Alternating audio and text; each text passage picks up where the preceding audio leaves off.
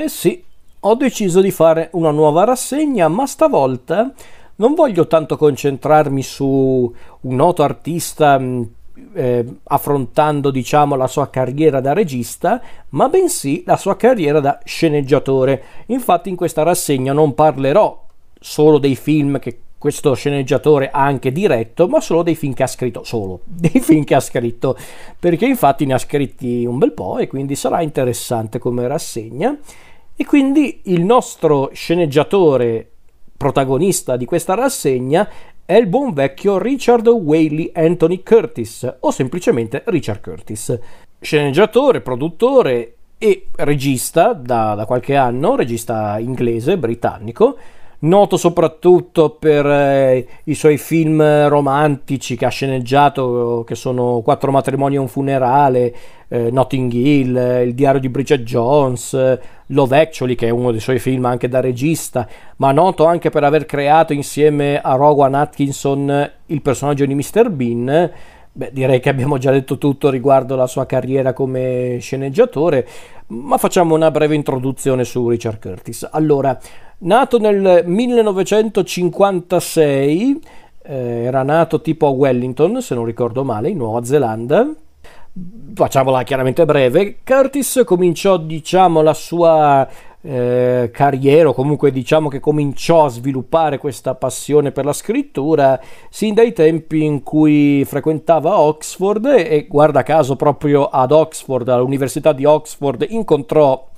quello che sarebbe diventato per tanto tempo un suo collaboratore e immagino anche un suo grande amico, ovvero Rowan Atkinson, il noto attore inglese, attore e comico inglese diventato famoso soprattutto per Mr. Bean. E infatti insieme ad Atkinson Curtis partecipò a questo gruppo di, di scrittura ehm, che era tipo una sorta di laboratorio di questo club del teatro, di teatro sperimentale e potete intuire che fu proprio qui che eh, Curtis cominciò a, a scrivere, a sviluppare diciamo, il suo talento come scrittore. E infatti Curtis è principalmente uno scrittore, infatti iniziò soprattutto come sceneggiatore e infatti eh, Curtis insieme ad Atkinson fu il creatore e uno dei principali sceneggiatori della serie che io credo non sia mai arrivata in Italia, però potrei sbagliarmi, e la serie in questione è Blackadder, quella con appunto protagonista Rowan Atkinson, che purtroppo io non ho ancora visto, ma perché, ripeto, io credo che sia proprio inedita in Italia, quindi se devo cercarla me la devo cercare in lingua originale e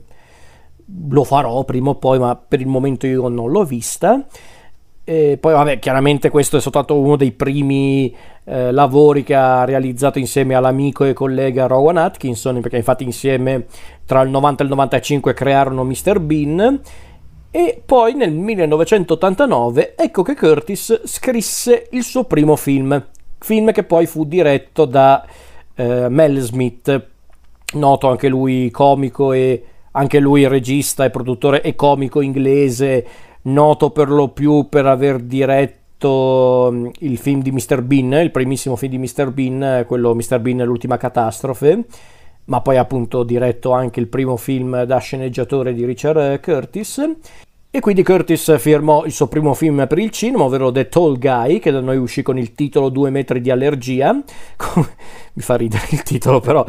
Film di cui parlerò tra l'altro in questa puntata per aprire la rassegna. Questo film che vede come protagonisti Jeff Goldblum, Emma Thompson e il buon vecchio Rowan Atkinson e fu proprio il primissimo film da sceneggiatore per il cinema di, di, Richard Curtis e da lì in poi cominciò la sua carriera cinematografica che eh, lo portò comunque a firmare opere che ebbero un grande successo di pubblico come Quattro matrimoni e un funerale, Notting Hill, eh, Il diario di Bridget Jones, per poi arrivare poi nel 2003, se non ricordo male, con il suo primo film da regista, ovvero Love Actually, che è anche chiaramente una sua sceneggiatura.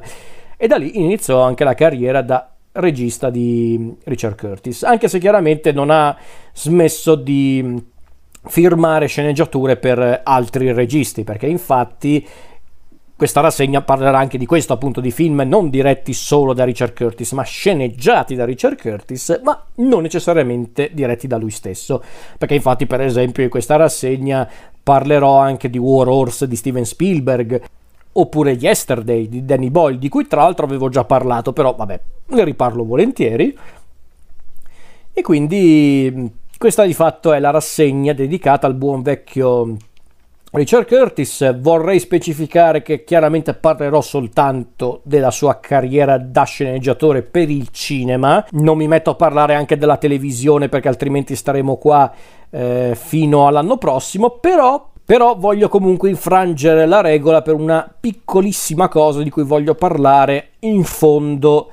alla, alla, rassegna proprio come puntata extra perché infatti voglio parlare di una sceneggiatura che Curtis ha scritto eh, per la televisione per un singolo episodio quindi non parlerò di una serie che lui ha contribuito a scrivere dall'inizio alla fine ma diciamo piuttosto che parlerò di una sceneggiatura che lui ha firmato per una nota serie tv che è un piccolo gioiellino però chiarisco è un extra che metto alla fine della rassegna non è una una, una, regola che infrango io stesso. Voglio parlare del cinema, ma voglio anche parlare di questo piccolo gioiellino che ha fatto per la televisione. Ma non andiamo troppo oltre. E quindi parliamo del primissimo film di Richard Curtis come sceneggiatore, film del 1989, diretto da Mel Smith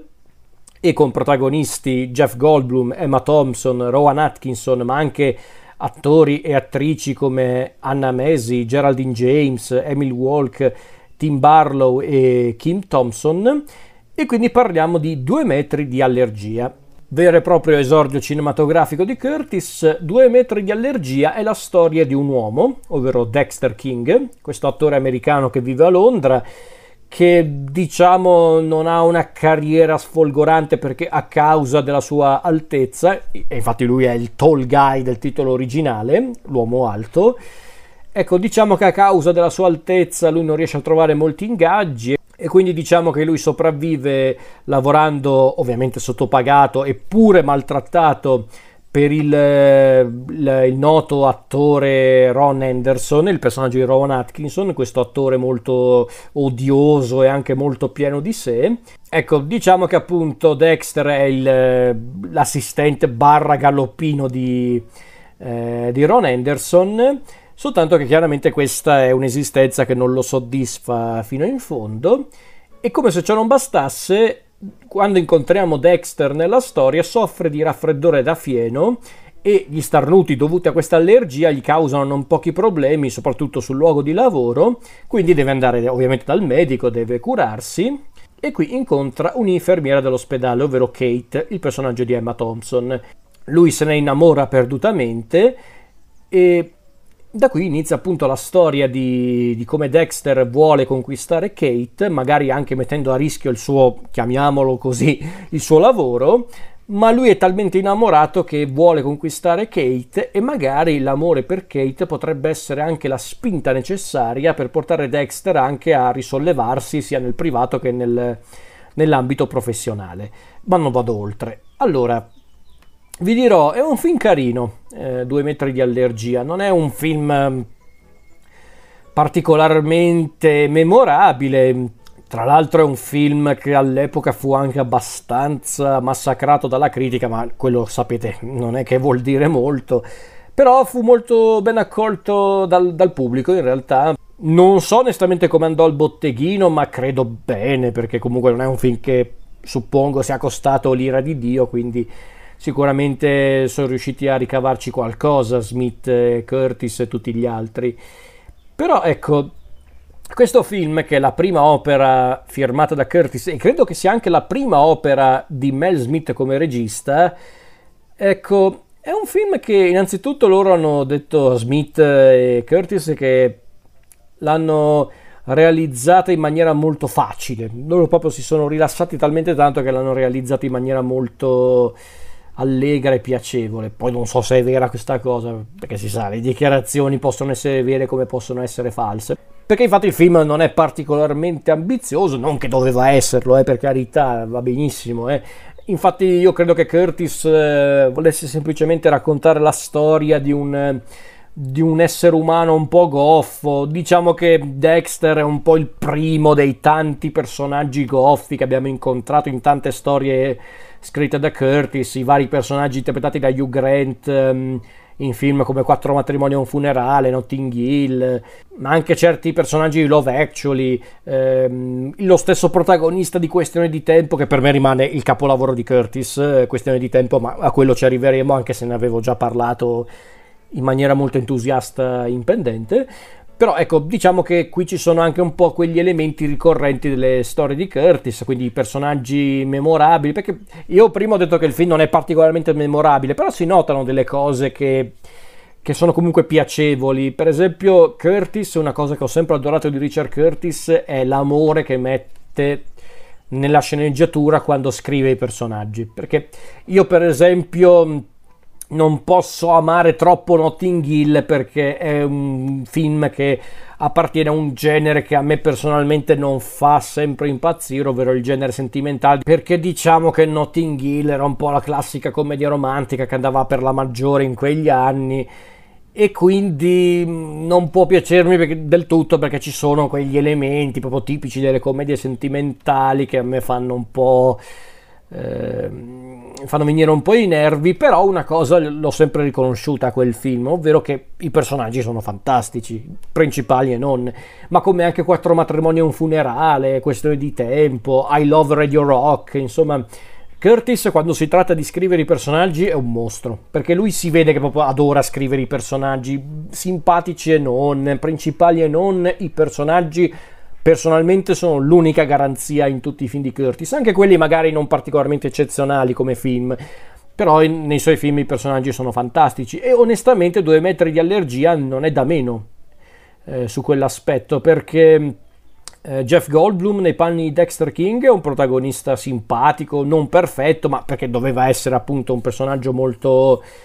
eh, goffo e anche un po' stupidotto, però lui funziona. Emma Thompson è carinissima e dolcissima, anche se di fatto il personaggio di Kate è un personaggio molto forte, molto deciso e anche molto intelligente. Rowan Atkinson nei panni del, del, dell'attore prima donna borioso e arrogante è, è, troppo simpatico. Cioè, nel senso, eh, Ron Anderson, il personaggio di Atkinson, dovrebbe essere il personaggio che noi dovremmo odiare, ma Atkinson lo rende talmente odioso, talmente eh, anche cattivo perché sì, che francamente non riesco ad odiarlo. Io lo trovo soltanto talmente stronzo da essere divertente. Sarà per Atkinson, immagino, perché Rowan Atkinson io lo adoro, è troppo simpatico. Eh, quindi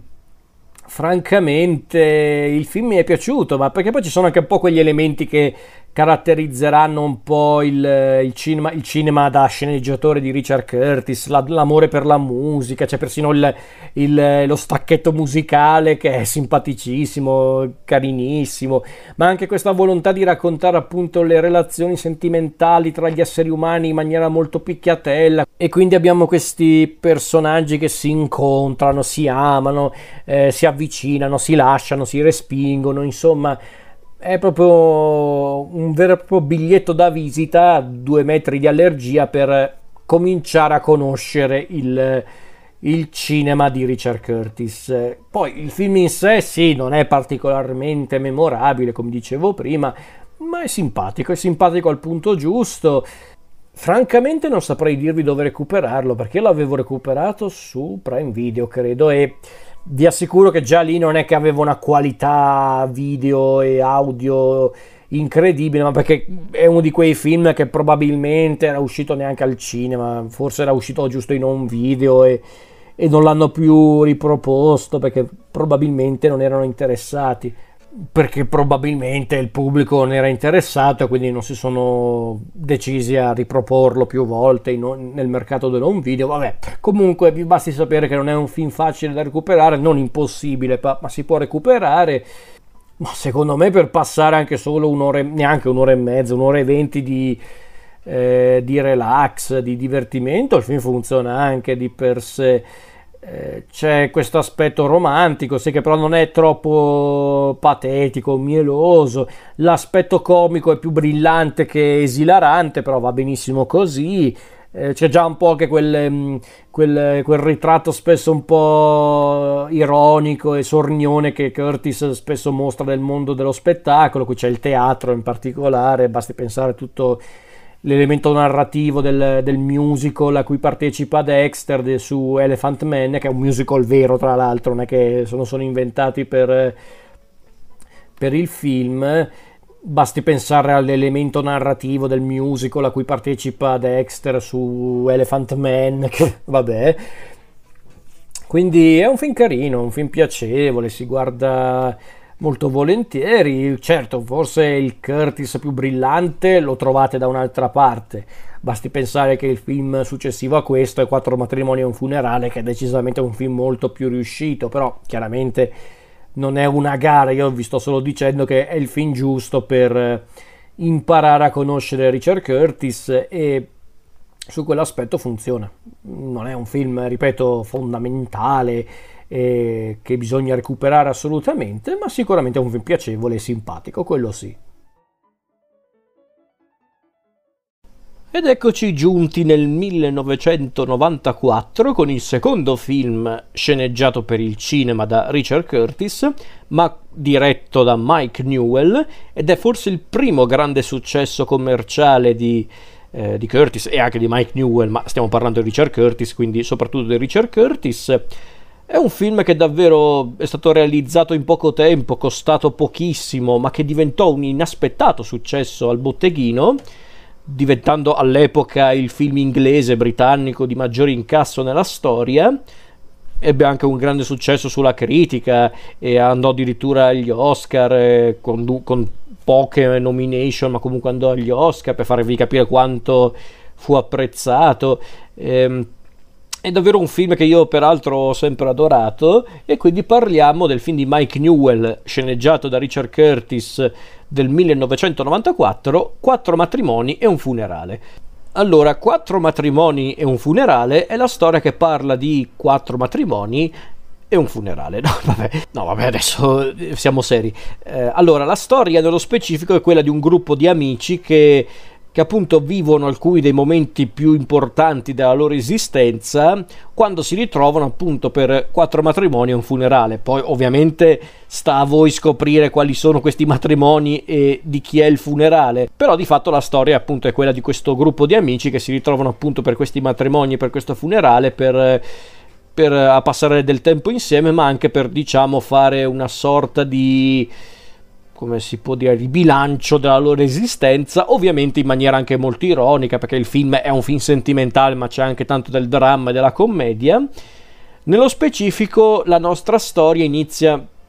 con un matrimonio, quello di Angus e Laura, nel Somerset, se non ricordo male, stiamo parlando del, della, di una contea dell'Inghilterra del sud-ovest e qui incontriamo i nostri personaggi, a partire dal nostro vero protagonista, cioè il protagonista principale, ovvero Charles, il personaggio di Hugh Grant,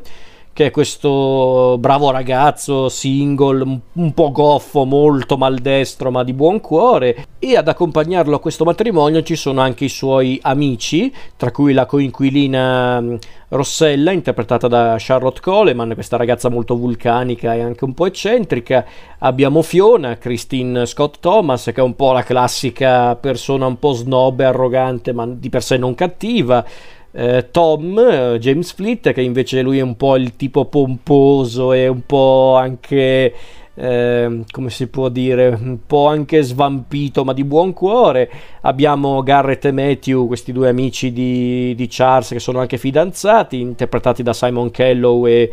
e John Hanna. E Garrett, tra l'altro, è anche l'animo allegro del gruppo, quello sempre pronto a divertirsi, a divertire gli altri. Abbiamo anche il fratello di Charles, ovvero David, questo ragazzo molto, eh, molto gentile, molto educato, interpretato da David Bower, che è anche però sordomuto. E durante questo matrimonio che i nostri passano anche cercando di, eh, di, di, rilassarsi, di divertirsi, ecco, durante questo matrimonio Charles incontra Carrie, eh, interpretata da Andy McDowell, questa americana che subito ammaglia Charles e come potremmo biasimarlo. Charles e Carrie passano la notte insieme e mm, sembra essere nato qualcosa di tenero tra i due, ma di fatto non si conclude in nulla questo incontro. Sono stati bene insieme, sono stati insieme, ma poi si separano. Perché infatti poi passiamo a tre mesi dopo con un altro matrimonio e qui i nostri si rincontrano, sia Charles che Carrie ma anche tutti gli amici e poi vabbè vi lascio immaginare il resto perché chiaramente sarebbe un peccato rovinarvi eh, troppi elementi della trama, però vi basti sapere che è un po' la, la linea guida della storia è appunto questo mordi e fuggi tra Charles e Carrie. Allora, devo dire che qui eh, non è che c'è poi tanto da dire in realtà, però io devo essere onesto, Quattro matrimoni e un funerale dovrebbe essere teoricamente uno di quei film che dovrei evitare come la peste, perché, perché, è un film sentimentale. Io sono molto severo con i film sentimentali perché li trovo quasi sempre molto, passatemi il termine, finti, nel senso eh, perché vogliono parlare dei sentimenti, poi per carità lo vogliono fare in maniera molto cinematografica, ha senso, sono pur sempre film, quindi ok. Solo che quando li guardavo pensavo, sì, ma mostrare anche eh, qualcosa di più, non semplicemente quel, lui che incontra lei o lei che incontra lui, eh, i due che cercano di, eh, di, diciamo, di comprendersi, di conoscersi meglio, poi si innamorano, poi si separano, cioè, che palle, nel senso mettete qualcosa di un po' più interessante. Quindi teoricamente eh, quattro matrimoni e un funerale così eh, a primo impatto non dovrebbe dirmi nulla come, come prodotto. E invece poi l'ho guardato perché ero comunque incuriosito, poi chiaramente io l'ho visto molto tardi questo film, devo essere onesto, avendo visto gli altri film sceneggiati da, da Curtis come Notting Hill e, e film simili, mi sono detto vabbè dai magari è simpatico. L'ho visto per la prima volta e quando l'ho visto per la prima volta ho pensato, caspita, è davvero bello. Perché infatti qua ci sono tutti gli elementi migliori di Curtis come sceneggiatore perché, e di Newell come regista, perché sarebbe sbagliato togliere qualche merito anche a Mike Newell, questo regista peraltro molto poliedrico perché se si pensa che Newell ha girato appunto un film come Quattro matrimoni e un funerale, ma poi ha fatto anche film come eh, Donny Brasco e, e, e il, uno dei film di Harry Potter, Il calice di fuoco, ha fatto anche quell'adattamento di Grandi Speranze con eh, credo Ralph Fiennes se non ricordo male. Non l'ho mai visto qui però mi ricordavo che aveva fatto questo adattamento di Grandi Speranze di Charles Dickens. Ecco quindi chiaramente sarebbe anche sbagliato togliere qualche merito a Newell ma chiaramente questa è una rassegna su Richard Curtis e comunque Curtis è l'unico sceneggiatore del film quindi la storia è sua e qui ci sono tutti gli elementi che io adoro del, del, cinema di Richard Curtis. Innanzitutto la sua capacità di mischiare perfettamente dramma, sentimento e ironia, perché i momenti ironici in questo film sono fantastici. Le gaffe di Charles, eh, eh, la verve molto vulcanica di Garrett, Simon Kellow, Simon Kellow che peraltro è un attore che io amo alla follia e qui è semplicemente l'anima della festa. E, ehm, ma vedere appunto anche i vari personaggi tanto diversi fra loro però uniti da, da, una forte amicizia, vedere comunque questi personaggi che a volte scherzano fra loro ma ogni tanto si, si concedono anche qualche confidenza, qualche momento di fragilità, è tutto molto bello, eh, ma per dire anche mm, il piccolo personaggio di padre Gerald, il personaggio di Rowan Atkinson, per quel poco che appare fa ammazzare dal ridere. Però qui c'è anche forse l'elemento più forte del film che secondo me è l'elemento forte di quasi tutti i film di Richard Curtis, ovvero i personaggi. I personaggi sono tutti fantastici perché sono proprio ben, ben caratterizzati, ben, ben, interpretati, perché chiaramente gli attori fanno tanto, gli attori e le attrici, ma soprattutto sono ben scritti, sia quelli principali che quelli secondari, che quelli che eh, appaiono per, per pochi minuti durante il film. Se penso per esempio al personaggio di John che appare per pochi minuti e c'è però quello scambio di battute fantastico tra Charles e John, e con Charles che gli dice allora come sta la tua meravigliosa fidanzata? E John, ah non è più la mia fidanzata, è Charles, ah peccato, però fossi in te non la rimpiangerei, si stava scopando un altro mentre stavate insieme e c'è John che fa adesso è mia moglie. sono proprio quelle, quelle, quelle, gag proprio con tanto umorismo inglese che io adoro e che Curtis ti sa servire perfettamente, si nota anche in Notting Hill e in altri suoi film. E, ehm, come dicevo però appunto i personaggi secondo me sono eh, la vera forza di questo film. Tutti i personaggi, da quelli principali a quelli secondari, a quelli che appaiono per pochi minuti, come appunto il personaggio di John, il personaggio di Rowan Atkinson, sono tutti fantastici secondo me. E, ehm, ed è questo il bello di, di Quattro matrimoni e un funerale, vedere appunto questi personaggi che sono alle prese con... Eh, tanti problemi della loro vita privata, quindi eh, c'è quella che vorrebbe stare con eh, uno dei suoi amici, per cui prova da sempre un sentimento d'amore sincero, ma sa che i due non potrebbero mai stare insieme perché sono diversi, perché comunque lui non prova quello che prova lei. Eh, ci sono appunto invece eh, i due eh, amici omosessuali che magari vengono spesso un po' eh, non tanto discriminati ma magari presi un po' in giro per questo. Infatti abbiamo infatti Garrett che è quello più eh, allegro e vulcanico ma in compenso eh, Matthew il suo compagno John Hanna invece è molto più schivo e molto più anche impacciato. Quindi è bello vedere appunto questa umanità molto variegata che, che, Curtis ha voluto rappresentare nel film. Eh, ripeto, poi chiaramente gli attori e le attrici fanno tanto del lavoro perché sono tutti perfetti. E mi è piaciuta anche questa volontà da parte di Curtis di raccontare sì un film sentimentale abbastanza regolare, perché diciamocelo è abbastanza regolare su quell'aspetto. Eh, però perlomeno ha voluto caratterizzare questo film anche con tanta voglia di divertirsi, una, una, sincera volontà di raccontare appunto la storia di esseri umani veri, personaggi veri, non personaggi che hanno una vita perfetta, che sono eh, impeccabili ogni singolo giorno, no, no, sono tutti bene o male personaggi che hanno i loro problemi, hanno le loro paure, le loro preoccupazioni, ma che possono contare sui propri amici quindi è molto interessante come cosa. È anche un film che comunque vuole parlare anche della vita, tutto sommato, che è un, diciamo, una riflessione che parte dall'idea di Charles che vorrebbe trovare quella giusta e quindi c'è l'incontro con Carrie, la sua ossessione nel voler trovare qualcuno appunto che, eh, che, possa stare con lui per tutta la vita. C'è questa idea appunto di, di Kerry che potrebbe essere l'occasione mancata di Charles eh, quindi c'è questo aspetto. Poi ovviamente c'è anche un aspetto legato alla morte, il, il, momento proprio conclusivo della vita di ciascuno di noi, non a caso c'è un funerale già dal titolo del film stesso, non vi dico di chi, questo funerale, però chiaramente quello è il momento cruciale della storia. Il funerale, l'unico funerale del film, è quello che porterà i nostri, specialmente Charles, a comprendere eh, la, mm, come può essere breve la vita, come può essere anche fugace la vita e quindi dobbiamo essere pronti a cogliere quelle che per noi potrebbero essere occasioni irripetibili perché chiaramente non ci sono eh, delle certezze assolute nella vita. Ovvio che non è che Charles incontra Carrie e magari pensa, oh, questa qua è la mia futura moglie, andiamo così. No, chiaramente ha dei dubbi, ha delle legittime... Mm, eh, preoccupazioni, però poi è lì che riflette e pensa, però caspita, forse poteva essere una grande occasione. E quindi è un film che parla anche di questo, delle occasioni della vita che dobbiamo saper cogliere, riconoscere, innanzitutto, riconoscere, cogliere e magari eh, eh, abbracciare, perché no? E quindi è un film che parla di questo, ma anche di tante altre cose. E sta a voi scoprire tutte queste molte cose, tra virgolette, che rendono Quattro matrimoni e un funerale un film sentimentale fatto bene diretto bene, scritto bene, ma soprattutto che parla a tutti noi. E proseguiamo con questa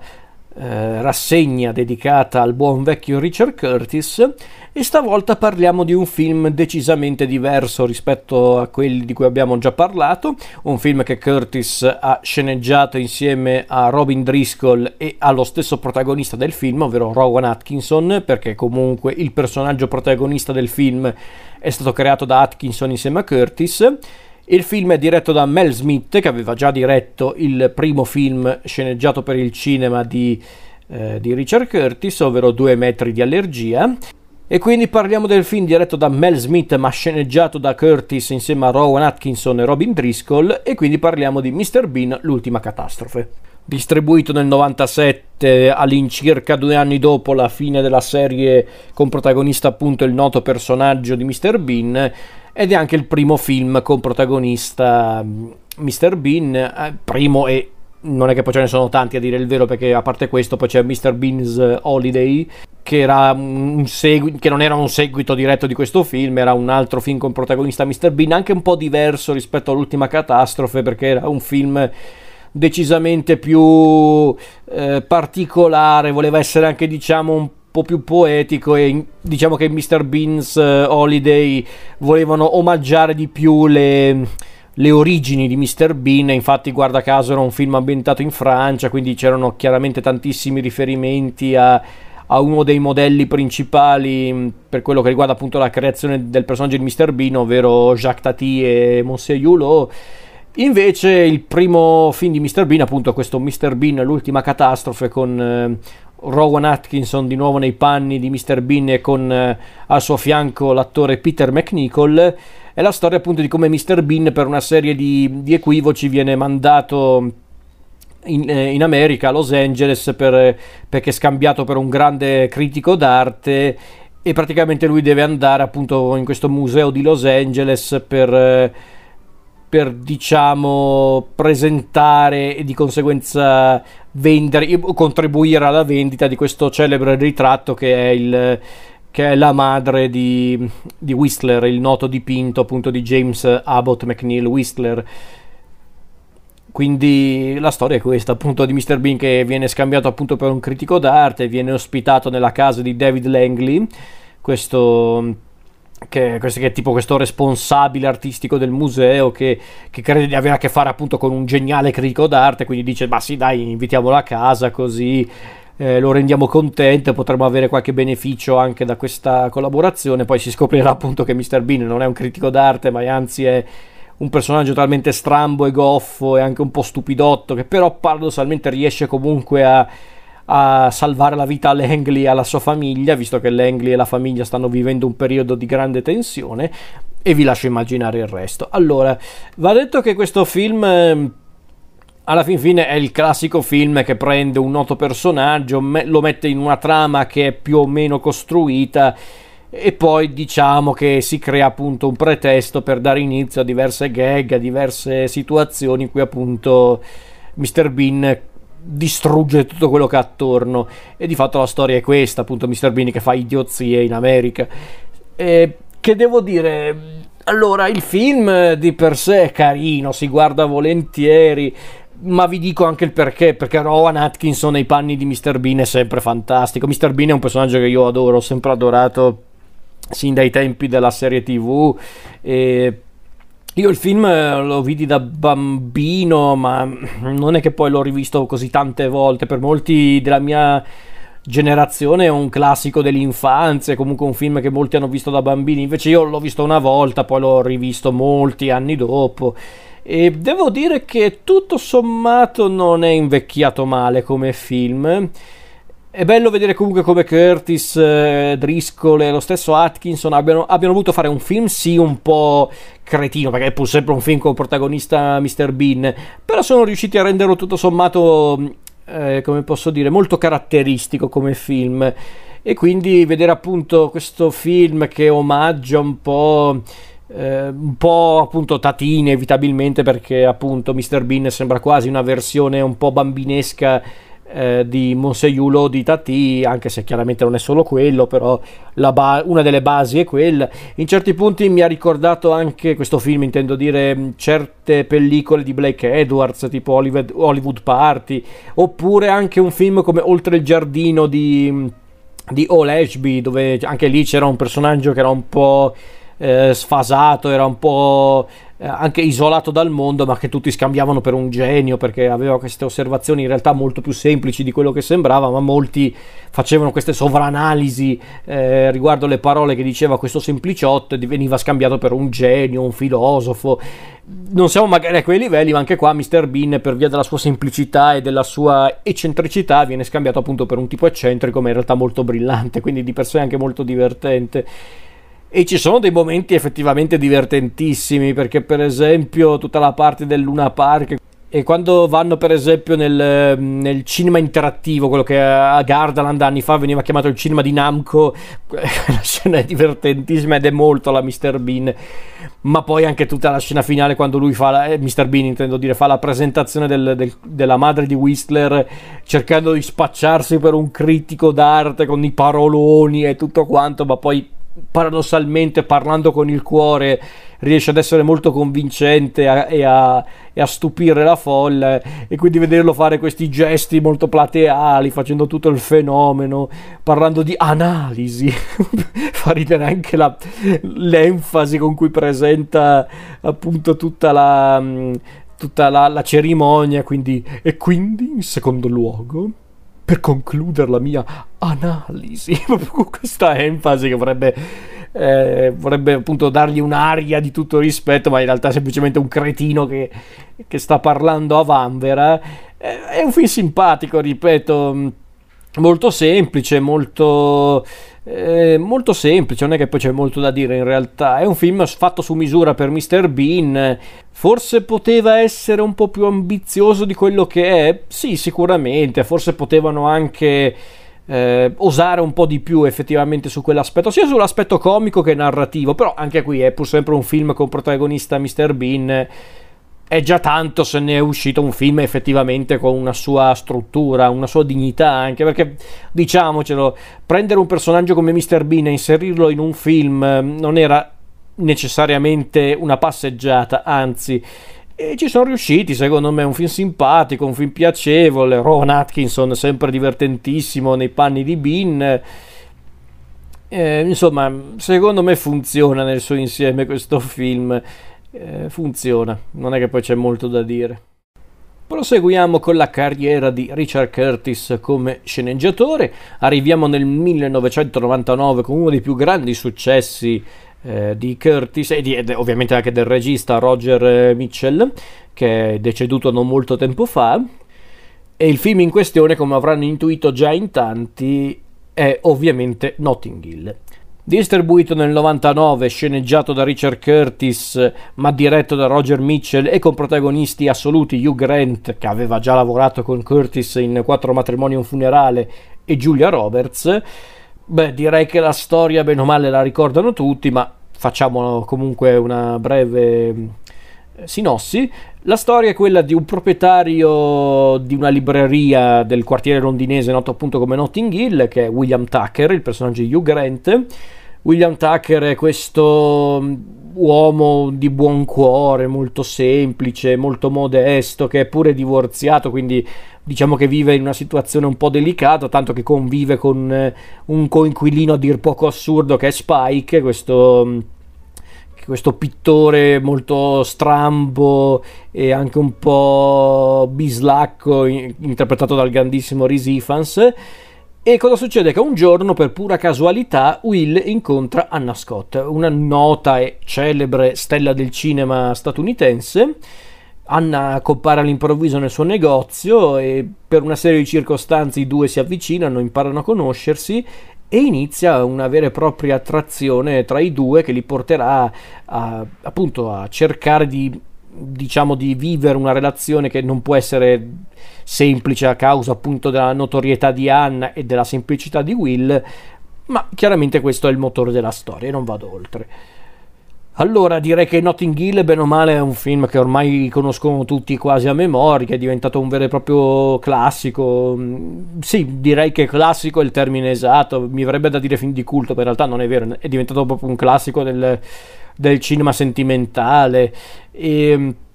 diciamo che è un film che sicuramente ha fatto tanto parlare di sé all'epoca anche perché comunque era una commedia sentimentale con protagonisti Hugh Grant e mm, appunto Giulia Roberts, ma era anche un film che voleva comunque parlare del, del mondo dello spettacolo in maniera più o meno impietosa, ma fino a un certo punto. Voleva anche semplicemente fare una storia d'amore un po' più classica, ma con qualche elemento, non dico innovativo, ma quantomeno eh, insolito. Ecco, mettiamola così. E vi dirò, io non sono un grande estimatore del, del, dei film sentimentali, non lo sono mai stato e di certo Notting Hill non mi ha fatto cambiare idea. eh, proprio per niente, però quantomeno Notting Hill può contare su tanti elementi caratteristici del, delle, delle, delle, sceneggiature di Richard Curtis che, che mi ha fatto apprezzare il film nonostante l'appartenenza a un genere che comunque a me non piace, ripeto. E quindi qui ci sono alcune cose che mi sono piaciute in, eh, in, questo film. Allora, molti hanno fatto anche diversi paragoni tra Notting Hill e altri film. Qualcuno l'ha definito simile a Vacanze Romane di William Wyler. Forse effettivamente qualche elemento in comune c'è. Altri l'hanno paragonato a Pretty Woman. Anche no, grazie. Perché Pretty Woman è un film ignobile, ma Notting Hill quantomeno è simpatico ed è piacevole da guardare. Pretty Woman invece è una vaccata incredibile e peraltro io non ci vedo nessun elemento comune con Pretty Woman perché a parte la presenza di Julia Roberts quali sarebbero i paragoni in tutta onestà e, e come dicevo appunto la cosa che mi piace di Notting Hill è che si vede che c'è uno che sa scrivere una storia c'è una storia sentimentale abbastanza regolare dove loro si incontrano, si amano, si respingono, si allontanano, poi si ritrovano. Cioè, alla fine, fine è abbastanza regolare su quell'aspetto. Però, però va riconosciuta una cosa, che Richard Curtis qui sfoggia la sua più grande qualità come sceneggiatore, ovvero sa scrivere i personaggi, tutti quanti i personaggi, a partire dai, dai protagonisti, William e Anna, due personaggi che sono di per sé amabili, ma anche un po', come posso dire, un po' anche contraddittori, non tanto William ma piuttosto Anna, Anna che vorrebbe stare insieme a Will, però da una parte è talmente... Eh, è, sta- è, stata talmente fagocitata dal sistema dello spettacolo hollywoodiano che ormai è, è costantemente mh, mm, vittima dell'ansia o comunque della, delle preoccupazioni. Infatti, Anna è comunque un personaggio un po' squilibrato in senso, nel senso per quanto riguarda la sua vita sentimentale, privata, è anche molto impulsiva, a volte magari crea anche queste come posso dire, queste polemiche sul nulla, cioè non senza motivo, però diciamo che a volte si crea più problemi del dovuto. E Will invece, William Tucker, è invece un, il classico personaggio un po' maldestro, un po' goffo alla Richard Curtis, magari non tanto quanto altri personaggi visti nei film di Curtis, però di, fa- di fatto lui diciamo è il bravo ragazzo, è quello che, che vorrebbe soltanto essere felice, vorrebbe fare la cosa giusta, ma talvolta non riflette neanche tanto e quindi spesso si complica la vita per niente. E poi lasciatemelo dire, ragazzi, in questo film i coprimari la fanno da padrone, come succede molto spesso nei film di Curtis, ma qui davvero senza i coprimari il film non esisterebbe, secondo me, perché abbiamo già citato Rhys Ifans, non so mai come si pronuncia, comunque Rhys Ifans che interpreta Spike, questo pittore gallese che abita insieme a Will, che che per molti è la vera star di Notting Hill, tanto che dopo tutti questi anni, anche dopo tutti gli anni passati dall'uscita di Notting Hill, quando eh, viene mostrato Rhys Ifans in qualsiasi film, qualsiasi film la gente ride perché pensa subito a, a Notting Hill. Eh, e poi comunque quando dici ma qual è il, il personaggio che ti è piaciuto di più in, in Notting Hill, quasi sempre ti dicono Spike, però io devo essere onesto, anche gli altri personaggi secondo me sono essenziali e divertentissimi in questo film perché, perché il gruppo di amici di Will eh, di cui non fa parte all'inizio Spike però comunque a un certo punto anche Spike è parte del gruppo ma tutti gli amici di Will per me sono fantastici dalla sorella di Will ehm, Oni interpretata da Emma Chambers che è questa ragazza un po' eh, anche lei un po' particolare un po' eccentrica ma anche un po' fragile un po'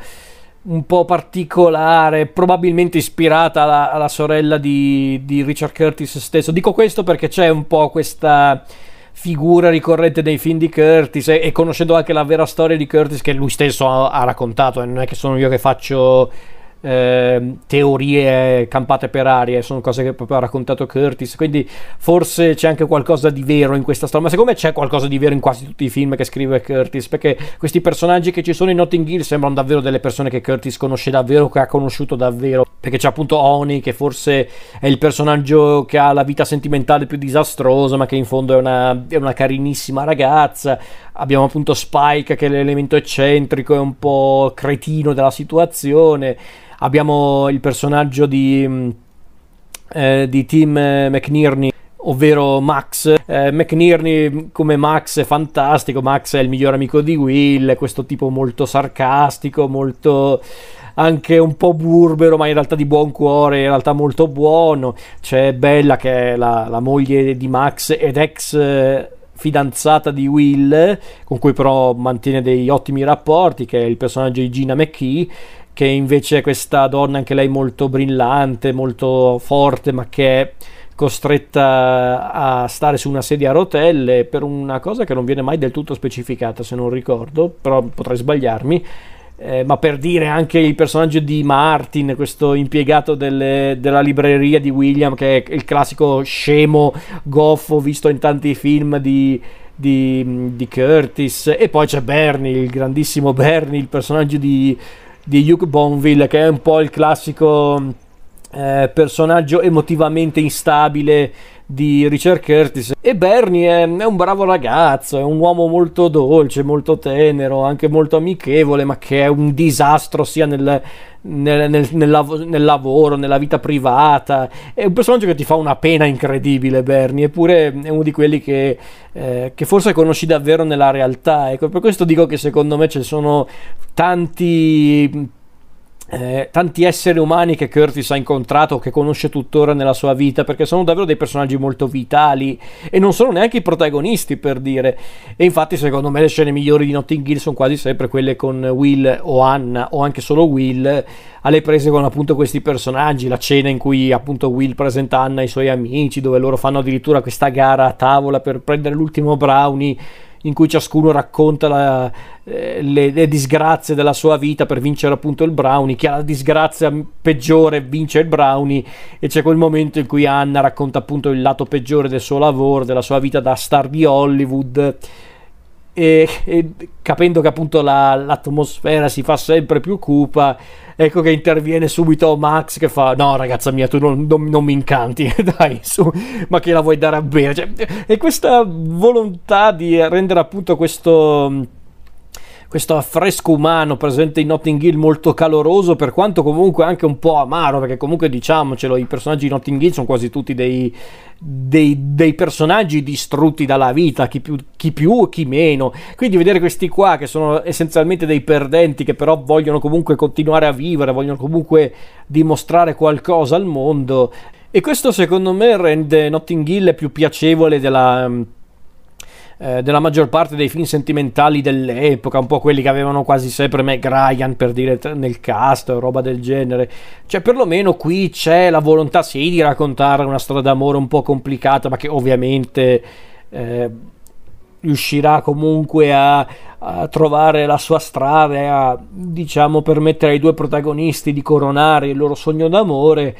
però ci sono anche dei personaggi secondari che funzionano, c'è molto calore umano, c'è questa volontà anche di mettere a confronto il mondo di Hollywood con invece il mondo più terra-terra di, di Notting Hill, ma in generale appunto del, del gruppo di Will e, e amici, quindi, quindi questa cosa mi piace, mi rende Notting Hill tutto sommato piacevole. E quantomeno passano gli anni, ma tutto sommato Notting Hill è un film che io guarderei anche volentieri ancora oggi, perché quantomeno so che al di là della trama sentimentale ci sono altre cose in questo film, cose piacevoli e cose che mi fanno che mi fanno bene anche al cuore, perché no?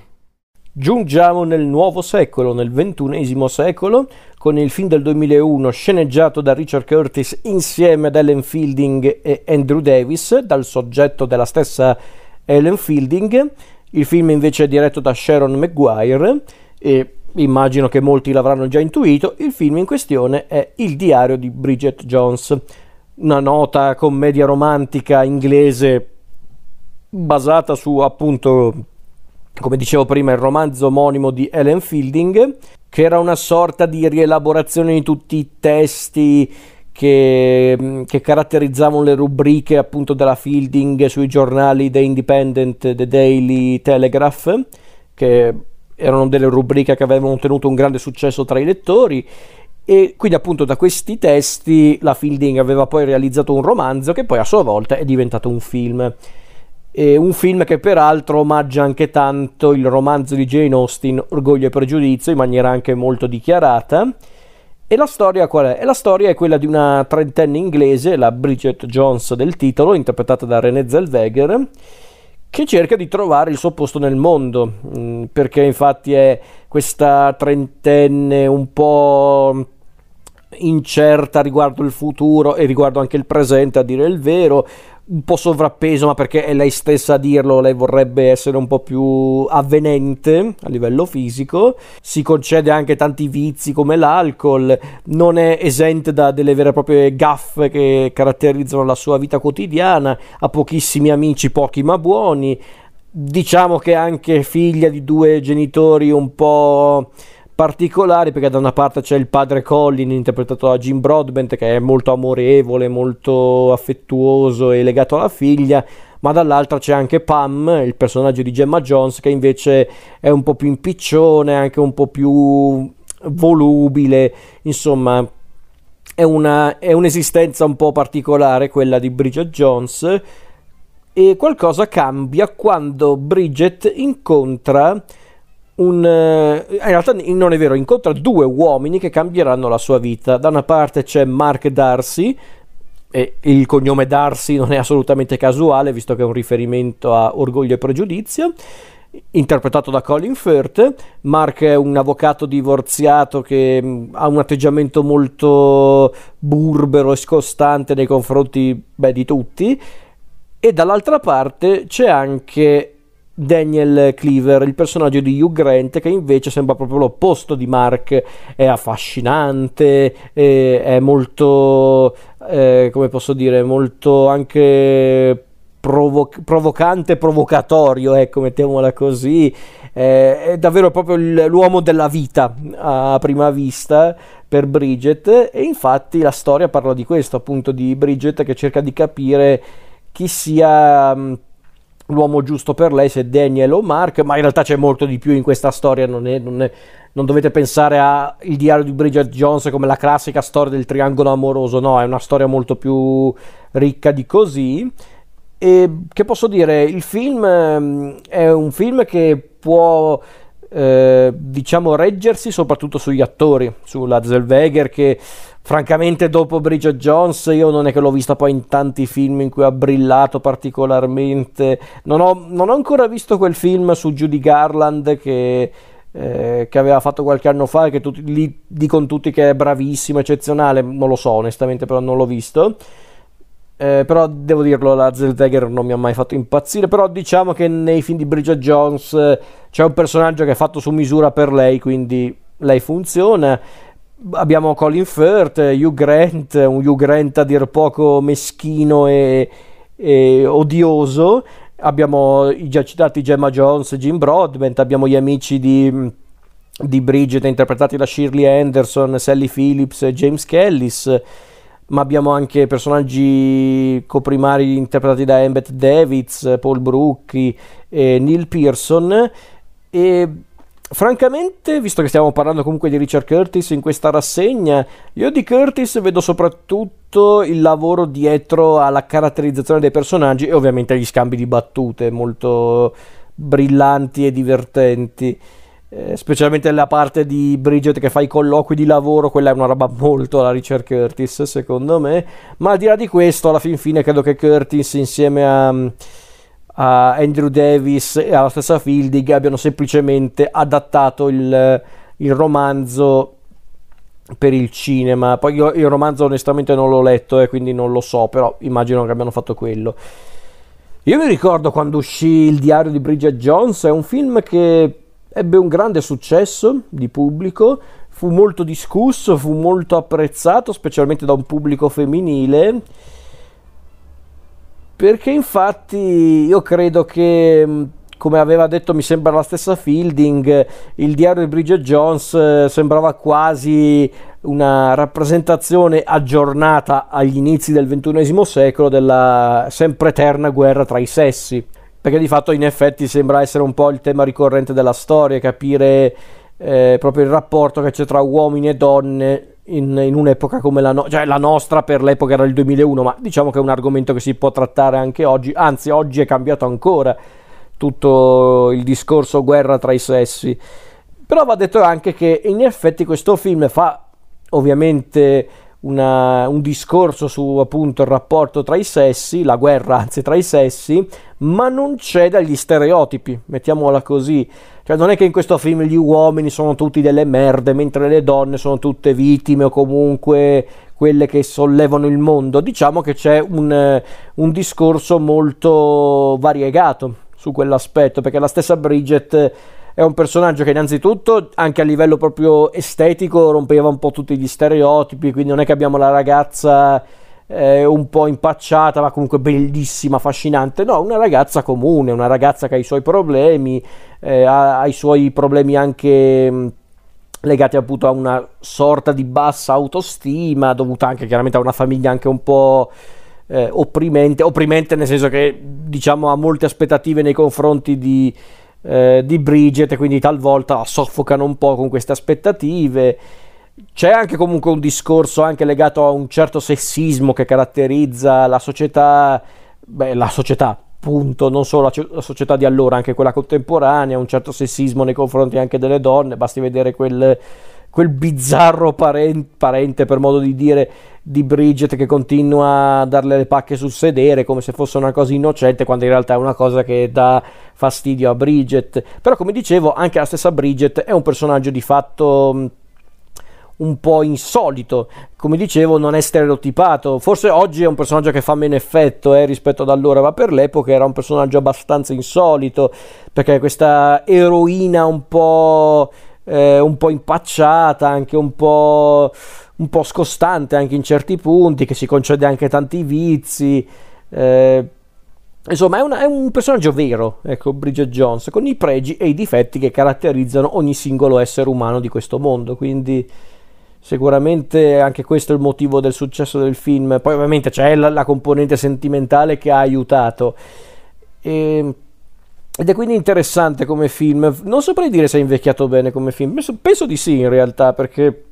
ne parlavo tempo fa con eh, alcuni miei amici. Mi chiedevano: Ma secondo te è invecchiato bene questo film? Eh, allora, non saprei onestamente. Secondo me il discorso è sempre attuale, quindi sì, su certi aspetti eh, il film si può considerare eh, ancora attuale. Po- possiamo dire che è invecchiato bene. Forse certe dinamiche oggi, per fortuna, sono anche cambiate eh, nel corso del tempo e quindi è più facile magari trovare persone come Bridget Jones che sono riuscite a superare, diciamo, i pregiudizi legati al fatto che lei è una donna, che non è neanche una donna a prima vista affascinante a livello fisico, non perché sia rilevante per giudicare la persona, perché si sa purtroppo ci sono tante persone superficiali in questo mondo, sia tra quelli che eh, possono offrirti un lavoro, ma anche da parte del pubblico, è inutile negarla questa cosa, e quindi il film su quell'aspetto effettivamente tratta un argomento sempre attuale, quindi anzi su certi aspetti l'argomento è sempre attuale, ma varia nel corso degli anni, muta nel corso degli anni, ma diciamo che poi il succo del discorso è sempre lo stesso. Quindi su quell'aspetto in effetti il diario di Bridget Jones funziona ancora oggi anzi eh, forse oggi è ancora molto potente per quello che racconta, chiaramente anche un film che però si regge sul talento di, eh, della regista di, di Sharon Maguire che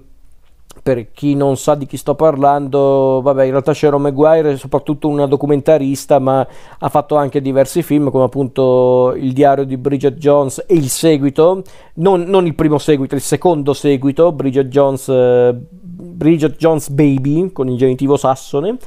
Però ha fatto anche altri film come il film Senza parente motivo, quello con Michelle Williams e Ewan McGregor e poi appunto a, a, sceneggiare il film c'è la stessa autrice del romanzo, c'è il, il, l'impeccabile Richard Curtis, ma c'è anche Andrew Davis che ha sceneggiato film come Il sarto di Panama di Burman, oppure appunto Il diario di Bridget Jones, il seguito che pasticcio Bridget Jones, insieme sempre a Richard Curtis e altri ancora. Quindi c'è comunque un buon lavoro dietro questo film. Curtis, eh, come dicevo prima, in questo film sicuramente ha, ha dato i momenti più divertenti, i momenti più eh, simpatici. Secondo me tutte le scene dove eh, l'elemento comico è è fornito da, dalle gaff di Bridget, quelle sono tutte Richard Curtis, è lì proprio lo stile di Richard Curtis si nota, ma anche per dire i tre amici di Bridget, così strambi eppure molto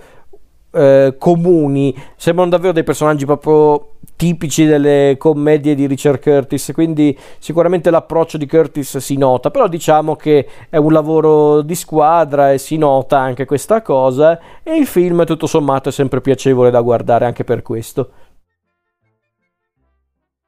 Dopo aver fatto una sorta di lavoro su commissione con il diario di Bridget Jones, nel 2003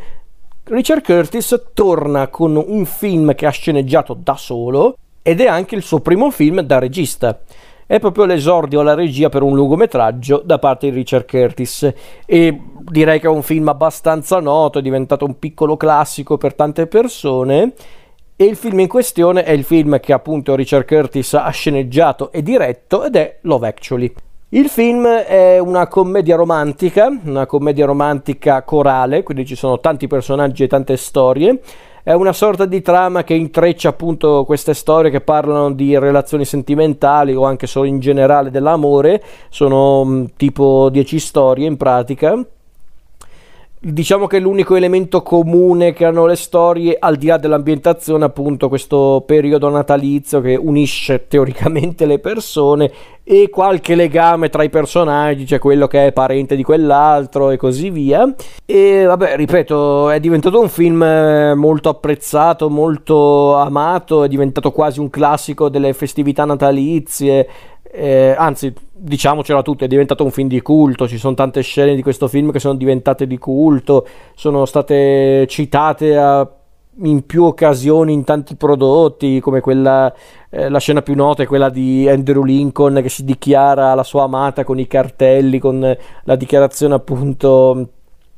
eh, tramite cartelli e scritte. E come dicevo appunto la storia vede il coinvolgimento di tanti personaggi e di tante storie che, che vogliono appunto parlare di amore, di relazioni sentimentali e io ne avevo già parlato di Love Actually in, in, questa rubrica per il Natale, perché come dicevo è diventato un classico natalizio per via dell'ambientazione. E vi dirò, secondo me qui eh, Curtis eh, ha voluto un po' strafare, tra virgolette, perché perché ha voluto fare un film corale. E qualcuno giustamente potrebbe dirmi dov'è la novità, anche altri film di Curtis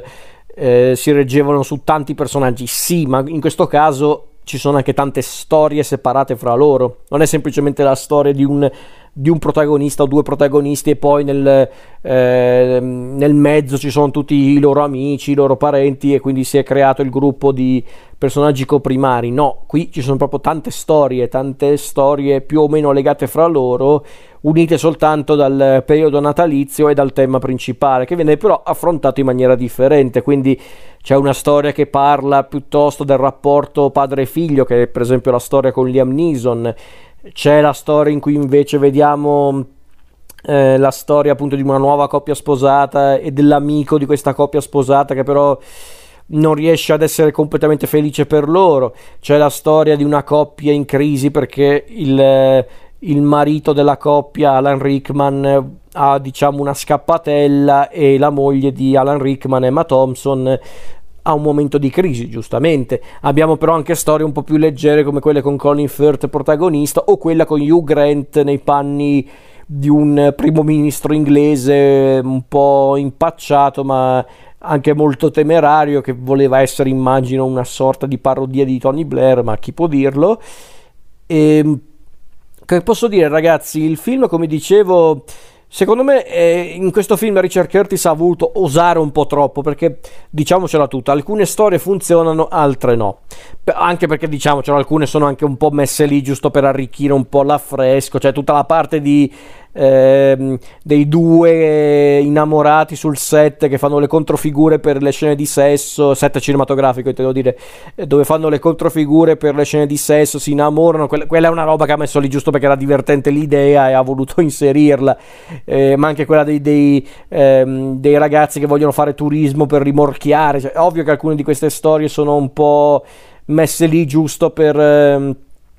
per, eh, per, per eh, ridere e nient'altro, altre invece ci sorprendono per eh, la, la, loro delicatezza e la loro tenerezza, perché la parte di Liam Neeson con il figlio, interpretato da un allora ancora giovanissimo Thomas Brody Sangster, è molto tenera, è molto carina e ci fa anche capire appunto un po' tutto il discorso del film, ovvero parlare di amore in tutte le sue forme, non solo l'amore inteso come lui incontra lei o lui incontra lui, lei incontra lei, insomma, non soltanto l'amore di due persone che si incontrano, si trovano e si amano, no, anche quello che riguarda il rapporto che abbiamo con i nostri familiari, con i nostri affetti, i nostri amici, è un discorso molto più ampio. E devo dire che Curtis effettivamente può contare su uno dei suoi cavalli di battaglia, ovvero l'incredibile equilibrio che lui riesce a dare alle sue storie eh, tra commedia e dramma, nel senso lui riesce sempre a creare questo perfetto equilibrio tra il dramma e la commedia, senza che nessuna delle due parti sovrasti l'altra. E in questa cosa e questa cosa si nota in Love Actually, effettivamente ci sono dei momenti divertentissimi, tipo Hugh Grant che fa il deficiente in casa da solo mentre, eh, can- mentre balla, scusate, con in sottofondo eh, Jump for My Love delle Pointer Sisters eh, in effetti quella scena mi fa ridere ogni volta vedere Hugh Grant che fa il cretino in casa da solo ballando. Eh, però poi improvvisamente nel film ci sono anche delle scene a dir poco struggenti perché la scena di Emma Thompson con in sottofondo Johnny Mitchell che si è resa conto del tradimento del marito è una scena che a me spezza il cuore perché è una scena che Richard Curtis dimostra con poco complice ovviamente un'attrice di tutto rispetto come Emma Thompson e quindi ci sono proprio eh, delle scene anche incredibilmente struggenti, forti, quindi è questo che forse rende il film così tanto amato dal pubblico. Eh, insomma, è, è, questo secondo me che rende Love Actually eh, ancora oggi molto apprezzato dal pubblico, tanto amato. Secondo me non è il migliore che Curtis ha fatto, eh? devo essere onesto, perché molti dicono questo è il più bello che Richard Curtis ha diretto e sceneggiato. No,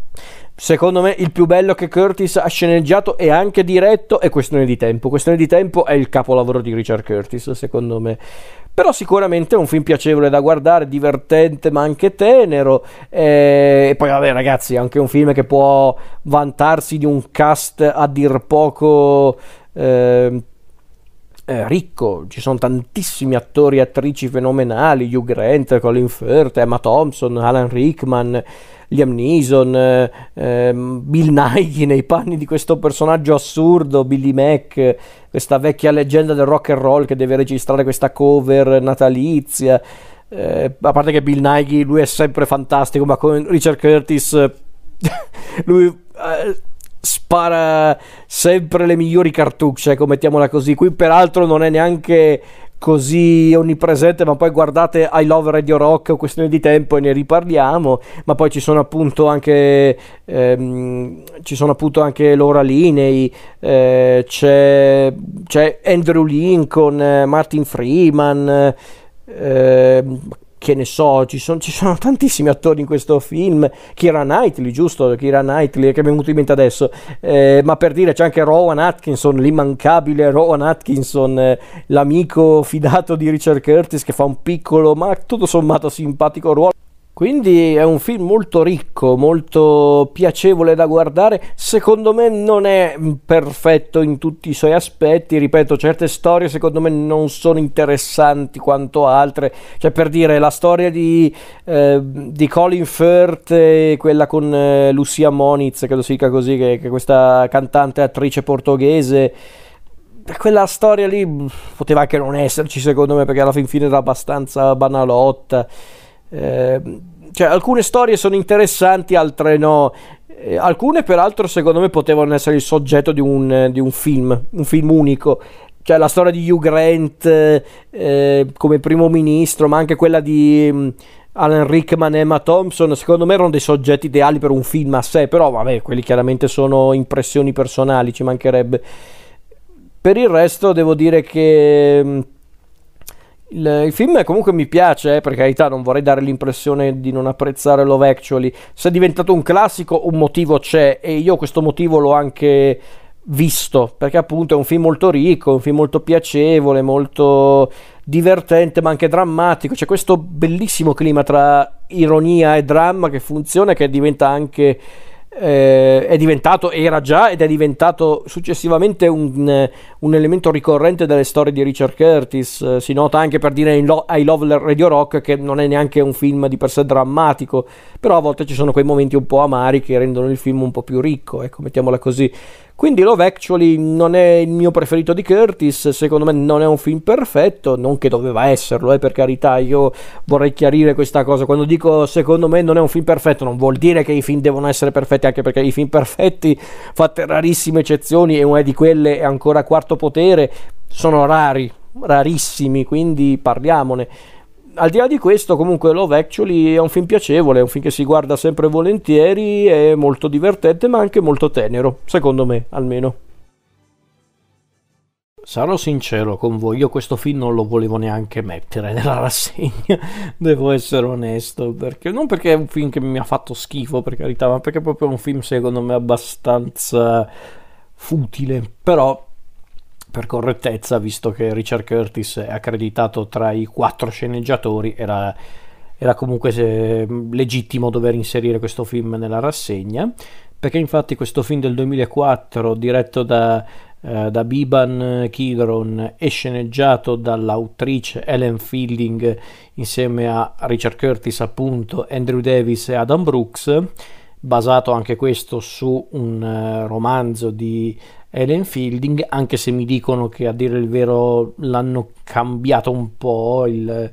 il racconto dal romanzo al film e addirittura a quanto pare ci sono diverse versioni eh, per eh, il mercato americano e quello europeo, però non lo so, io ho visto soltanto quello che è arrivato in Italia. E quindi parliamo del seguito del film del 2001, Il diario di Bridget Jones, e stavolta parliamo di Che pasticcio Bridget Jones, punto esclamativo. Ah, mamma mia, mm, non so proprio che cosa raccontare di questo film, però ci provo, dai. Allora, di che cosa parla il film? Beh, in pratica il film parla di quello che succede dopo la fine del film precedente. Praticamente vediamo Bridget sempre interpretata da René Zellweger che sta insieme a Mark Darcy, il personaggio di Colin Firth, i due sembrano stare molto bene, ma a causa di certe incomprensioni i nostri sembrano separarsi. E mm, in pratica poi eh, parla di questo, appunto di come Bridget cerca anche di rialzarsi in piedi sia per quanto riguarda il suo lavoro ma anche appunto la sua vita sentimentale perché a un certo punto compare anche, ricompare anzi, il personaggio di Hugh Grant, Daniel Cleaver, quindi la storia è questa perché devo essere onesto ragazzi, il film è praticamente una fotocopia del... Del, del, del film originale, quello del 2001, onestamente non è che poi c'ho molto da dire, è una fotocopia del film precedente eh, non in senso positivo perché infatti io guardando il film ho pensato sì ok gli attori simpatici qualche momento anche eh, divertente c'è perché per esempio tutta la scena di Bridget nella, nella prigione thailandese mi ha fatto anche ridere per carità perché era una situazione talmente assurda e anche tragicomica che mi ha fatto ridere però da una parte ero lì che pensavo, sì, però a parte queste, queste cose che hanno appunto inserito nel, eh, nel film per rendere il tutto divertente, sicuramente ogni tanto si sente anche il tocco di Curtis per gli scambi di battute, però alla fin fine il film, ripeto, racconta la stessa storia del film precedente, il triangolo tra Bridget, Mark e Daniel, vorrebbe essere in un certo senso un film che vuole eh, raccontare appunto della maturità di Bridget come persona. E in effetti c'è questa cosa se non fosse che è anche un film che vuole puntare tanto sull'aspetto comico, sull'aspetto più brillante che aveva anche determinato il successo del primo film nulla di sbagliato in questo se non fosse che a un certo punto il film sembra quasi una parodia del film precedente perché a un certo punto Bridget diventa un personaggio tro- troppo stupido perché va bene che questo è il personaggio che fa le gaffe che fa eh, continua a fraintendere tutto e tutti però dopo un po' anche basta. Eh, anche gli altri personaggi alla fin fine sono, sono, bravi attori per carità, eh, Colin Firth, Hugh Grant, ma anche i vari coprimari, Gemma Jones, Jim Broadbent, eh, James Kellis, eh, Sally Phillips, Shirley Anderson, sono tutti bravi loro per carità, ma, ma di per sé il film, eh, ripeto, è ripetitivo, è, è estremamente ripetitivo e francamente non è che aggiunge molto rispetto al film precedente, sì, magari vuole mm, vuole e tenta anche in un certo senso di mostrare una sorta di maturità raggiunta dalla nostra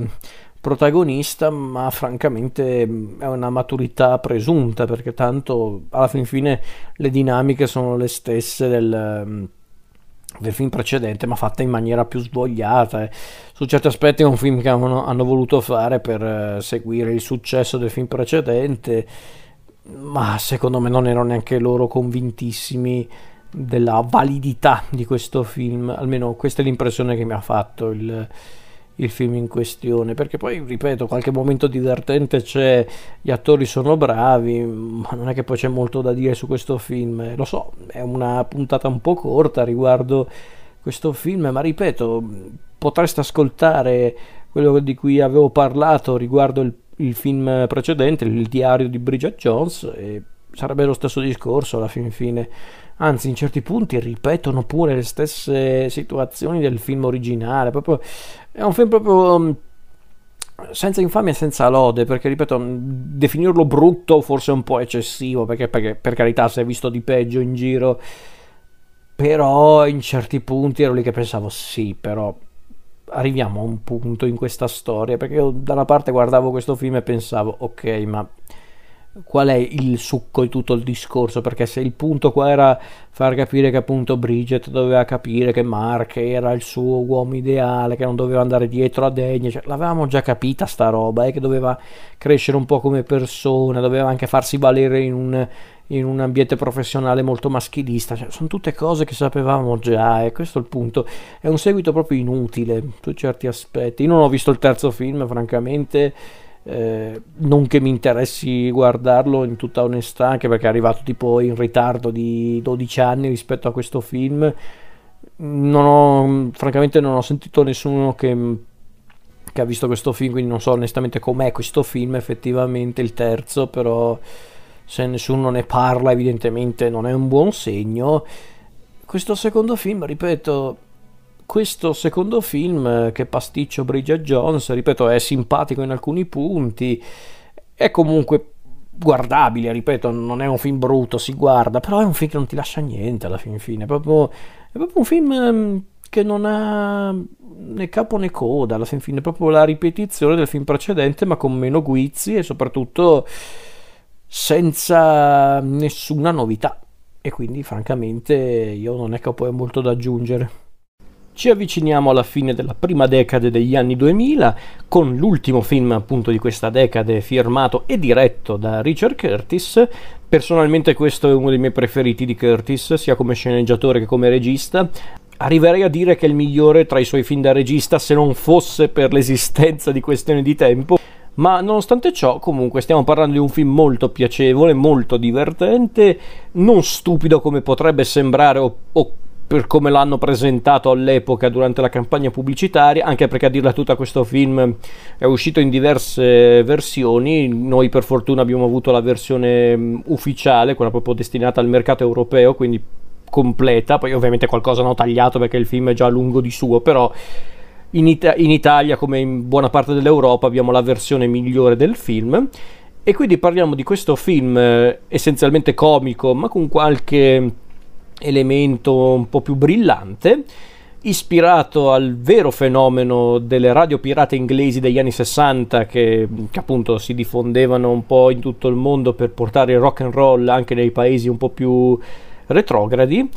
ispirandosi in questo caso, il film intendo dire si ispira soprattutto alla vicenda di Radio Caroline e quindi parliamo di I Love Radio Rock.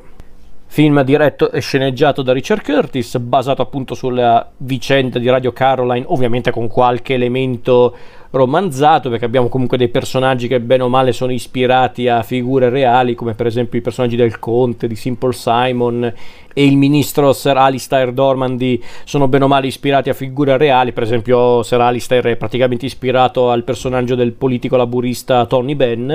La storia di I Love Radio Rock è appunto quella del Regno Unito degli anni 60, metà anni 60 a dirla tutta, quindi siamo in un paese che sta vivendo il cosiddetto swinging London, soltanto che viviamo anche in un'epoca in cui la BBC Radio trasmette praticamente tre quarti d'ora di musica leggera al giorno e quindi non, non contribuisce alla diffusione del rock and roll, specialmente tra gli ascoltatori più giovani e quindi entrano in gioco in questo caso le radio pirata che trasmettono illegalmente i successi pop e rock del tempo.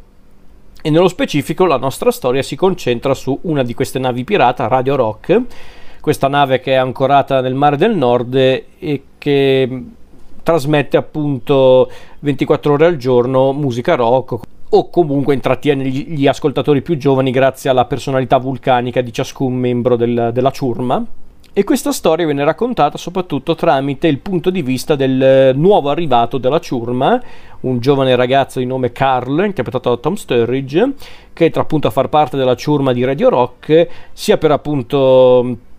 allontanarsi da un ambiente che a quanto pare non riesce a stimolarlo, ma a quanto pare la madre di Carl lo ha spedito sulla nave di Radio Rock per un'altra ragione, una ragione che scopriremo soltanto ovviamente guardando il film. E ovviamente in tutta questa storia ci sono anche tutte le varie ehm, scampagnate, le varie bricconate, le goliardate dei, dei vari membri della ciurma eh, parliamo appunto di personaggi come il Conte, interpretato dal compianto ma sempre graditissimo Philip Seymour Hoffman, l'eccentrico ma più pacato Quentin, Bill Nighy, eh, l'altrettanto eccentrico e mm, un po' anche un po' strafottente Gavin, interpretato da Rhys Ifans, un volto assai ricorrente nel cinema di Richard Curtis. Abbiamo il, eh, il simpatico Dave di Nick Frost, Chris O'Dood nei panni di Simon, oppure abbiamo mm, dall'altra parte della barricata abbiamo Kenneth Branagh eh, nei panni appunto di Sir Alistair il, il, il nemico, la nemesi di, della ciurma di Radio Rock. Abbiamo Jack Davenport nei panni del praticamente del galoppino di Sir Alistair ovvero Dominic Pirlot. Ok. E, e, altri ancora abbiamo Tom Brooke, eh, Rhys Darby e altri attori insomma. Allora i Love Radio Rock, come dicevo prima, è un film essenzialmente comico, scanzonato, che racconta un'epoca ormai ormai fa davvero parte della storia. Fa impressione e anche un po' ridere pensare che c'è stata un'epoca in cui la, la, musica rock, il rock and roll, era considerato un genere musicale estremo, anarchico, quasi pornografico per come lo definivano certe persone, specialmente in questo caso il personaggio di Sir Alistair Dormandy e per questo già il film ha un fascino tutto suo, una ricostruzione dell'epoca semplice ma efficace ma poi chiaramente qua ci sono gli elementi migliori del Richard Curtis eh, sceneggiatore. Uno su tutti, la sua abilità nel mischiare l'umorismo con elementi un po' più brillanti e perché no, anche più drammatici, perché c'è un pochino di dramma ma molto più contenuto rispetto ad altre storie firmate da Curtis, però c'è. Diciamo che in realtà più che dramma è più tenerezza, ecco, mettiamola così, perché alla fin fine i personaggi di I Love Radio Rock chi sono? Sono dei cazzoni, in pratica, sono, dei, sono degli, degli, imbecilli, ma sono degli imbecilli adorabili, perché comunque fanno quello che fanno perché sono convinti della loro, chiamiamola, missione, sono comunque personaggi molto sfaccettati e ovviamente qua c'è l'altro elemento che caratterizza i migliori lavori di Richard Curtis, ovvero i personaggi. I personaggi sono uno più bello dell'altro complici ovviamente degli attori in splendida forma, però gli attori chiaramente si devono basare su quello che Curtis gli offre e l'unione tra la scrittura di Curtis e il talento degli attori crea appunto questo cast di personaggi davvero interessante e davvero simpatico. Tutti i vari membri della ciurma di Radio Rock, sia quelli principali che, che secondari, sono tutti fantastici, sono tutti divertentissimi, da quello un po' lento, eh, ma che si dimostra a modo suo intuitivo nel suo essere appunto lento e anche un po' delirante. C'è quello invece un po' più allegro e spensierato che però viene preso un po' in giro da tutti. C'è Quentin Bill Nighy che anche lui è una presenza ricorrente ne, nella filmografia di Curtis che è un po' il, il personaggio che fa da mediatore tra le regole e l'anarchia di, di, Radio Rock, abbiamo Gavin, il personaggio di Risifans, Ifans, non, non, mi ricordo mai come si pronuncia esattamente, però comunque il personaggio di Gavin che invece è quello che gioca tanto con la figura del, del seduttore comunque del, del, marpione, ma in fondo in fondo non è una cattiva persona, c'è invece Dave, Nick Frost che è quello invece un po' più eh, amichevole, gioviale e così via, insomma ci sono davvero tanti personaggi, ovviamente a spiccare anche il leader, tra virgolette, del, di Radio Rock, anche se in realtà non c'è un vero e proprio leader, ma diciamo che è un po' una guida, una sorta di guida spirituale del gruppo, ovvero il Conte, il personaggio di Philip Seymour Hoffman. E ragazzi, rivedere Philip Seymour Hoffman dopo la sua morte è sempre comunque un, un colpo al cuore, è sempre tristissimo vedere Philip Seymour Hoffman eh, anni dopo la sua morte, perché lui era un attore semplicemente fantastico, poliedrico e mostruoso e vederlo quindi in questo film dove interpreta un personaggio molto gioviale, molto vulcanico e anche molto mm, eh, ricco di vita è eh, un bel colpo considerato che poi se come me sapete come è andata a finire appunto la vita di Philip Seymour Hoffman i motivi per cui a un certo punto si è tolto la vita è davvero triste, però comunque al di là di questo Hoffman è semplicemente fantastico come sempre, affiancato ovviamente da tanti grandi attori che ho già nominato. E poi, come dicevo, è un film che comunque parla anche di, di temi abbastanza ricorrenti nelle storie di Curtis, quel confronto tra mm, l'idea che ci offre una certa società su cos'è giusto, cos'è sbagliato, cos'è, cos'è, ordinario e cos'è straordinario, cos'è che bisogna fare per essere accettati dagli altri. Insomma, ci sono in effetti queste tematiche ci sono in effetti queste tematiche in altri film di Curtis, ma qui in questo caso vengono affrontate in maniera diversa perché c'è anche un contesto storico ben definito che, che ci porta appunto a una riflessione un po' differente rispetto ad altri film di Curtis. C'è anche quel discorso legato al gruppo di amici che si che sono talmente uniti che creano praticamente una sorta di famiglia e in effetti anche il discorso legato alla famiglia è un tema molto ricorrente nei film di Curtis, in questo caso quella di Radio Rock è una vera e propria famiglia ma c'è anche tutta quella, quella, storia all'interno del film che vede appunto il giovane Carl che consapevole che probabilmente su Radio Rock, sulla nave di Radio Rock c'è il padre biologico e lui appunto deve capire eh, chi è questo padre che lui non, non ha mai conosciuto e se vale la pena scoprire chi è e conoscerlo. Quindi il film è molto interessante, oltre ad essere davvero divertente, molto divertente. È un film che dura comunque anche più di due ore, ma francamente io non ho mai sentito la lunghezza di questo film e questo dimostra che se tu sai fare il tuo lavoro i, i film possono durare anche quattro ore e non senti neanche un minuto. Poi ovviamente non possono mancare le canzoni che rendono il contesto ancora più caratteristico e memorabile, quindi le canzoni si sprecano dai Beach Boys, i Kings, gli Who, eh, i Rolling Stones,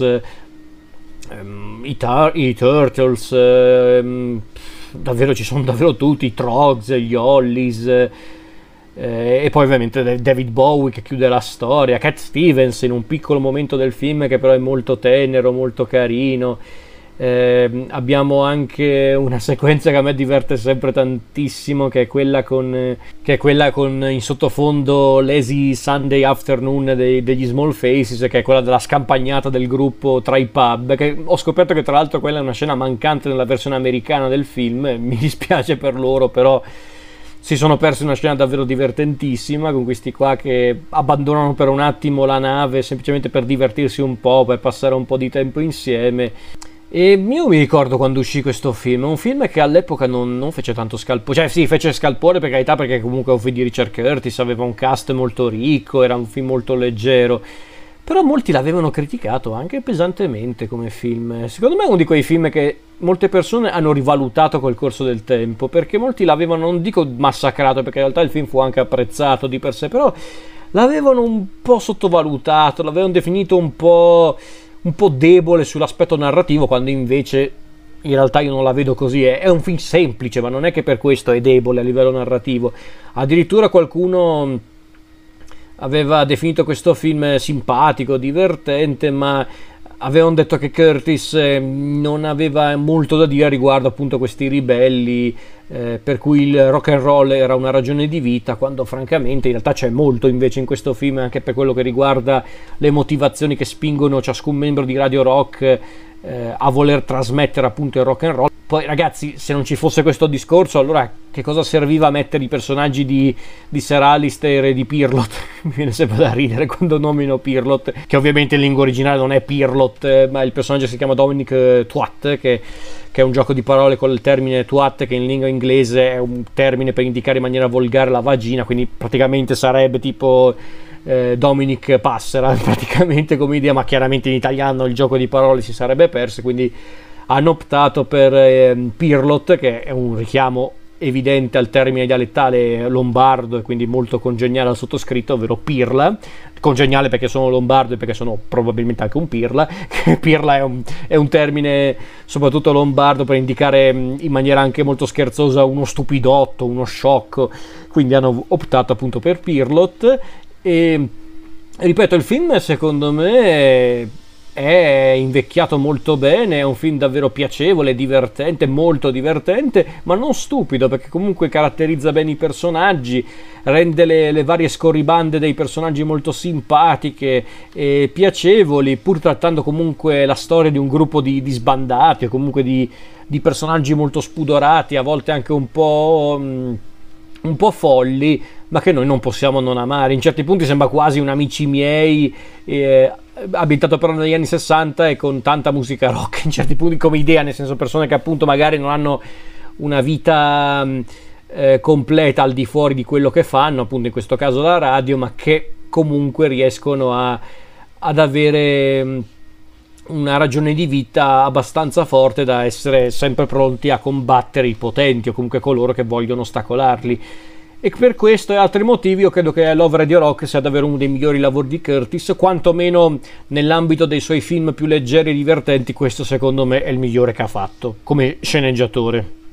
Devo essere onesto ragazzi, io di questo film non voglio assolutamente parlare, ma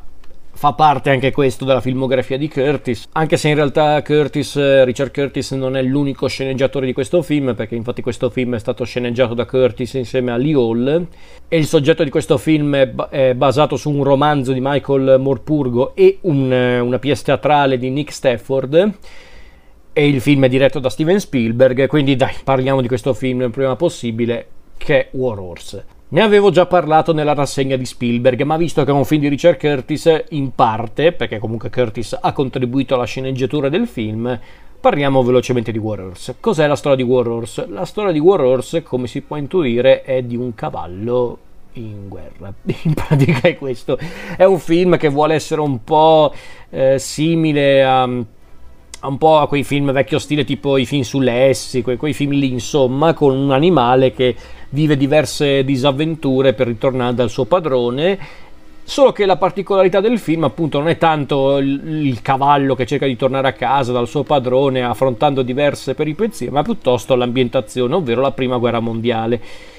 E allora io mi ricordo quando andai a vedere War Horse, eh, francamente non mi ricordavo neanche che l'avesse cosceneggiato Curtis e francamente non saprei dirvi dove si può vedere il contributo di Curtis in questo film. Magari in certe scene presenti nel film, come quella scena eh, dei, del fronte mh, appunto de, della guerra, delle trincee, dove c'è, un, dove c'è un punto in cui a un certo punto i due fronti si fermano dal combattersi a vicenda, si fermano e quella scena un po' la Joe Noel per dire, mm, chi ha visto il film sa di cosa sto parlando, forse quella è un, una scena molto alla Richard Curtis per impostazione, ma non lo so francamente, poi chi può dirlo quanto c'è di Curtis per davvero in questo film, sono quei casi in cui magari lui ha, ha firmato una sceneggiatura, poi eh, hanno, hanno, fatto un'altra cosa, chi può dirlo, però ripeto, fa parte della filmografia di Richard Curtis, quindi parliamo un po' di War Horse. Io mi ricordo quando uscì War Horse, andai a vederlo pure al cinema, perché comunque è un film di Steven Spielberg e Spielberg, fatte rarissime eccezioni, merita comunque fiducia. Cioè, per dire, non sono andato a vedere West Side Story perché ero molto scettico e francamente Spielberg si poteva risparmiare eh, una, un film del genere, poi l'ho recuperato e devo dire che tutto sommato è carino come film. War Horse no, ecco, War Horse per me per me è la mia opinione personale perché so che molti in realtà lo amano come film non, non solo i, i, difensori di Spielberg ehm, implacabili perché ci sono ci sono difensori di Steven Spielberg che difendono ogni singola cosa fatta da Spielberg io no onestamente ma ho scoperto che in realtà al di fuori di questi spettatori appunto totalmente fedeli a Steven Spielberg ci sono comunque tanti spettatori che hanno amato questo film e liberissimi di farlo per carità ripeto io non è che mi, mi metto qua e pretendo di dire la verità io offro soltanto la mia opinione. Francamente questo per me è uno dei peggiori che Spielberg ha fatto. Badate, quando dico peggiore non intendo dire che è un film fatto male, perché quello è impossibile, perché Spielberg anche con i suoi film peggiori comunque offre uno spettacolo visivo interessante Qui ci sono comunque tutti i collaboratori di Spielberg, eh, eh Janus Kaminski alla fotografia, Michael Ken al montaggio, John Williams alle musiche, ci sono le scenografie di Rick Carter, Neil Lamon e Lee Sandales, i costumi di Joanna Johnston, quindi a livello tecnico e visivo è un film di Spielberg, quindi funziona per carità. Peraltro ci sono film di Spielberg forse anche più celebrati di quegli anni che a livello visivo sono anche più discutibili. Cioè, francamente, forse War Horse lo preferisco di più a The Post, per esempio. Però questo è un altro discorso. Il problema è che War Horse. Ehm, non lo so, è un film che semplicemente non mi ha colpito, ma perché? Non tanto per lo spunto di base, il cavallo che si aggira per i campi di battaglia, che vuole tornare a casa, quindi passa da un proprietario all'altro, vive la prima guerra mondiale eh, proprio in maniera diretta. Non è neanche tanto quello, perché molti hanno criticato il film per questo, dicendo ma che me frega di un cavallo che si aggira per eh, i campi di battaglia. In realtà quello non è un problema per me, è un film, nel senso ci può stare, anzi eh, va benissimo. Eh, ripeto, voleva essere anche probabilmente da parte di Spielberg un tentativo di fare una sorta di omaggio a quei film tipo appunto i film di Lessi, quelli di Zanna Bianca, che ne so, forse l'idea era un po' quella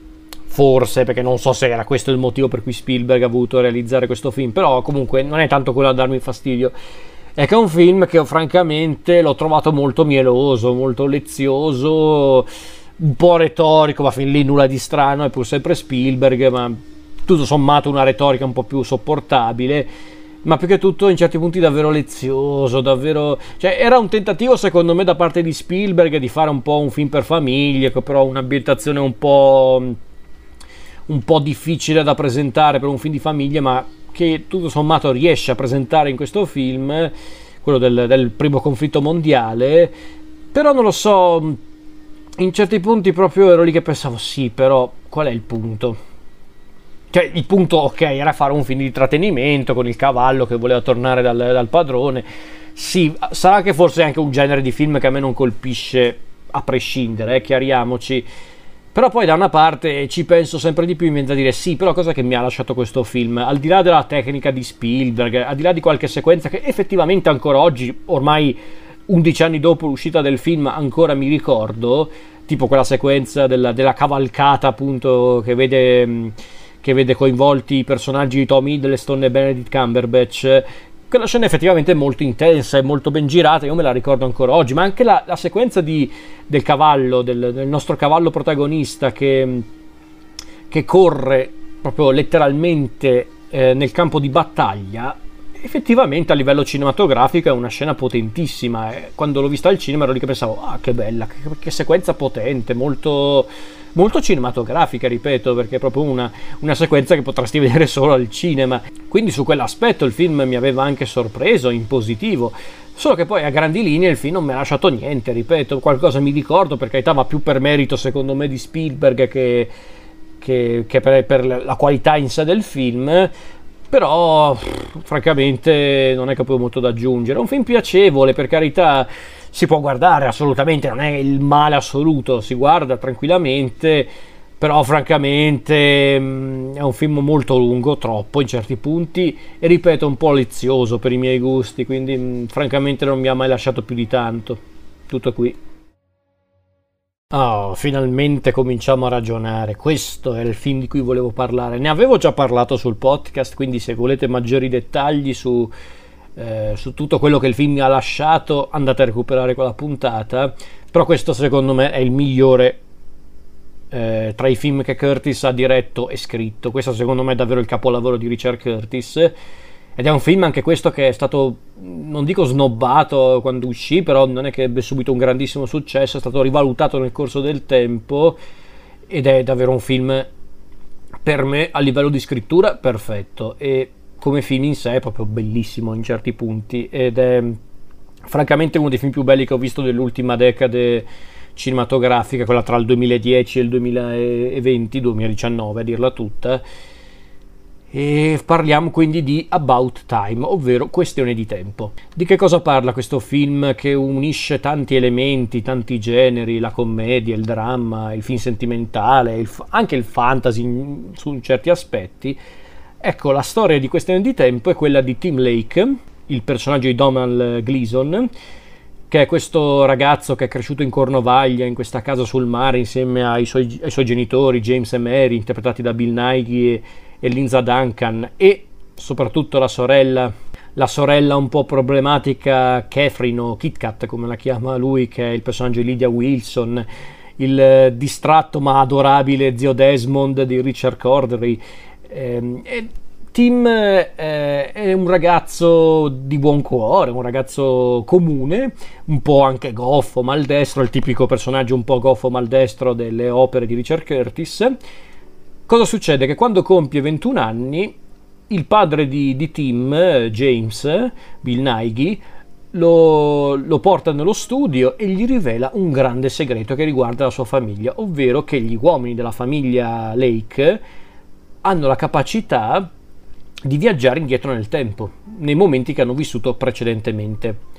Per farlo devono stare in uno spazio buio, stringere i pugni, visualizzare il ricordo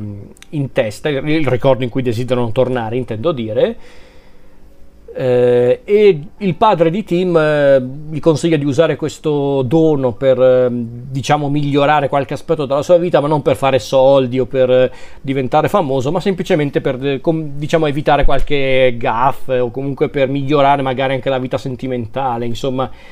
L'idea è questa e quindi consapevole che appunto Tim può usufruire di questo potere per semplificarsi la vita, inizia proprio la storia di Tim che diventa adulto quindi iniziano i primi lavori, la separazione da,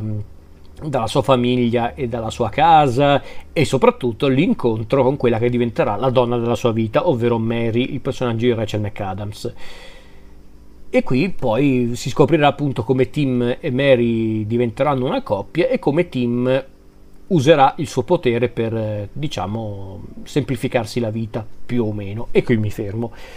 Ne avevo già parlato nel, nella puntata dedicata a questo film nel podcast perché il film mi aveva lasciato tante cose da dire. Qui magari non mi spingo troppo in là perché sarebbe un discorso un po' lungo, però io questo film lo adoro perché è un film che parla della vita.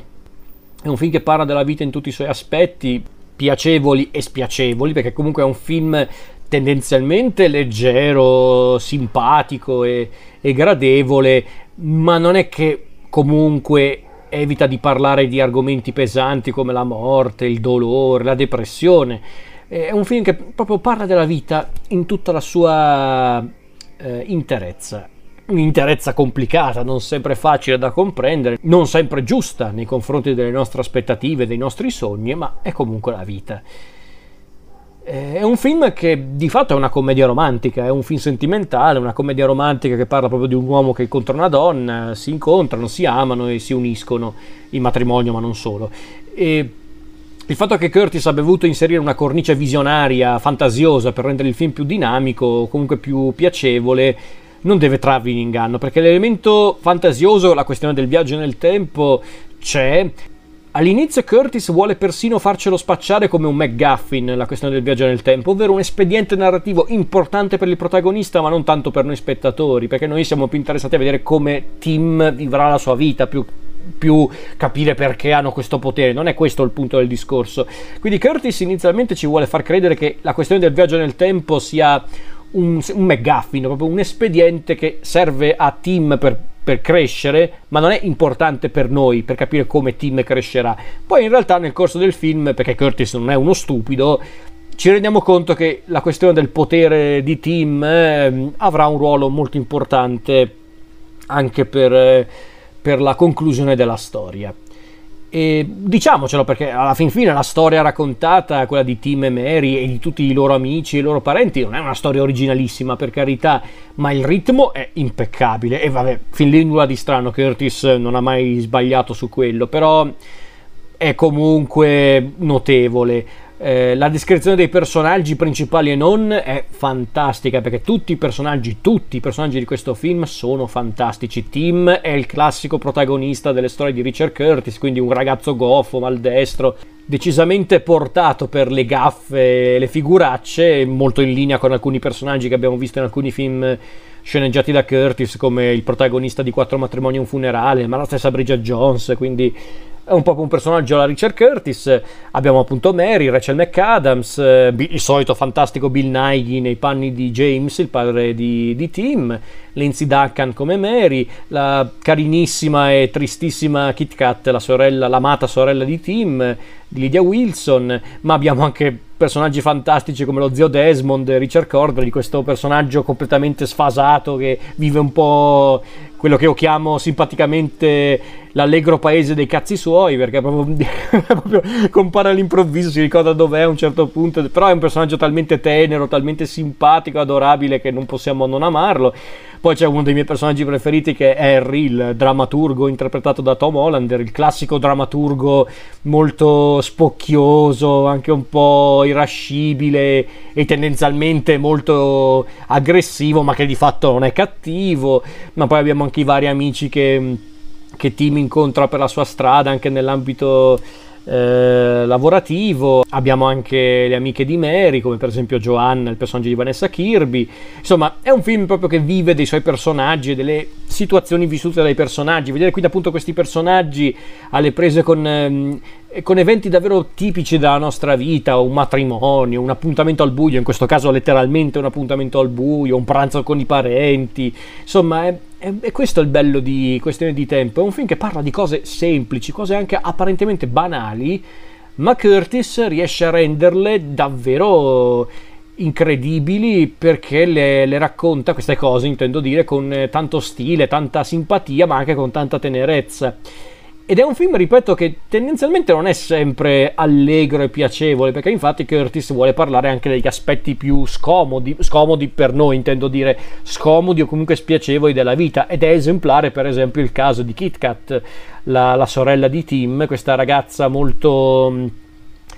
uno spirito libero su certi aspetti, che però fa fatica a legarsi a una persona perché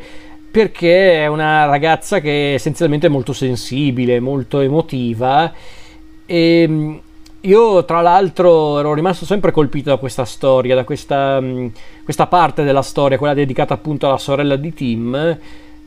perché io ero rimasto colpito da come Curtis era riuscito a raccontare questa storia, questa parte di storia in maniera molto convincente. Poi mi ero andato a informare, anche dopo la puntata che avevo fatto su Pendente, perché io non lo sapevo prima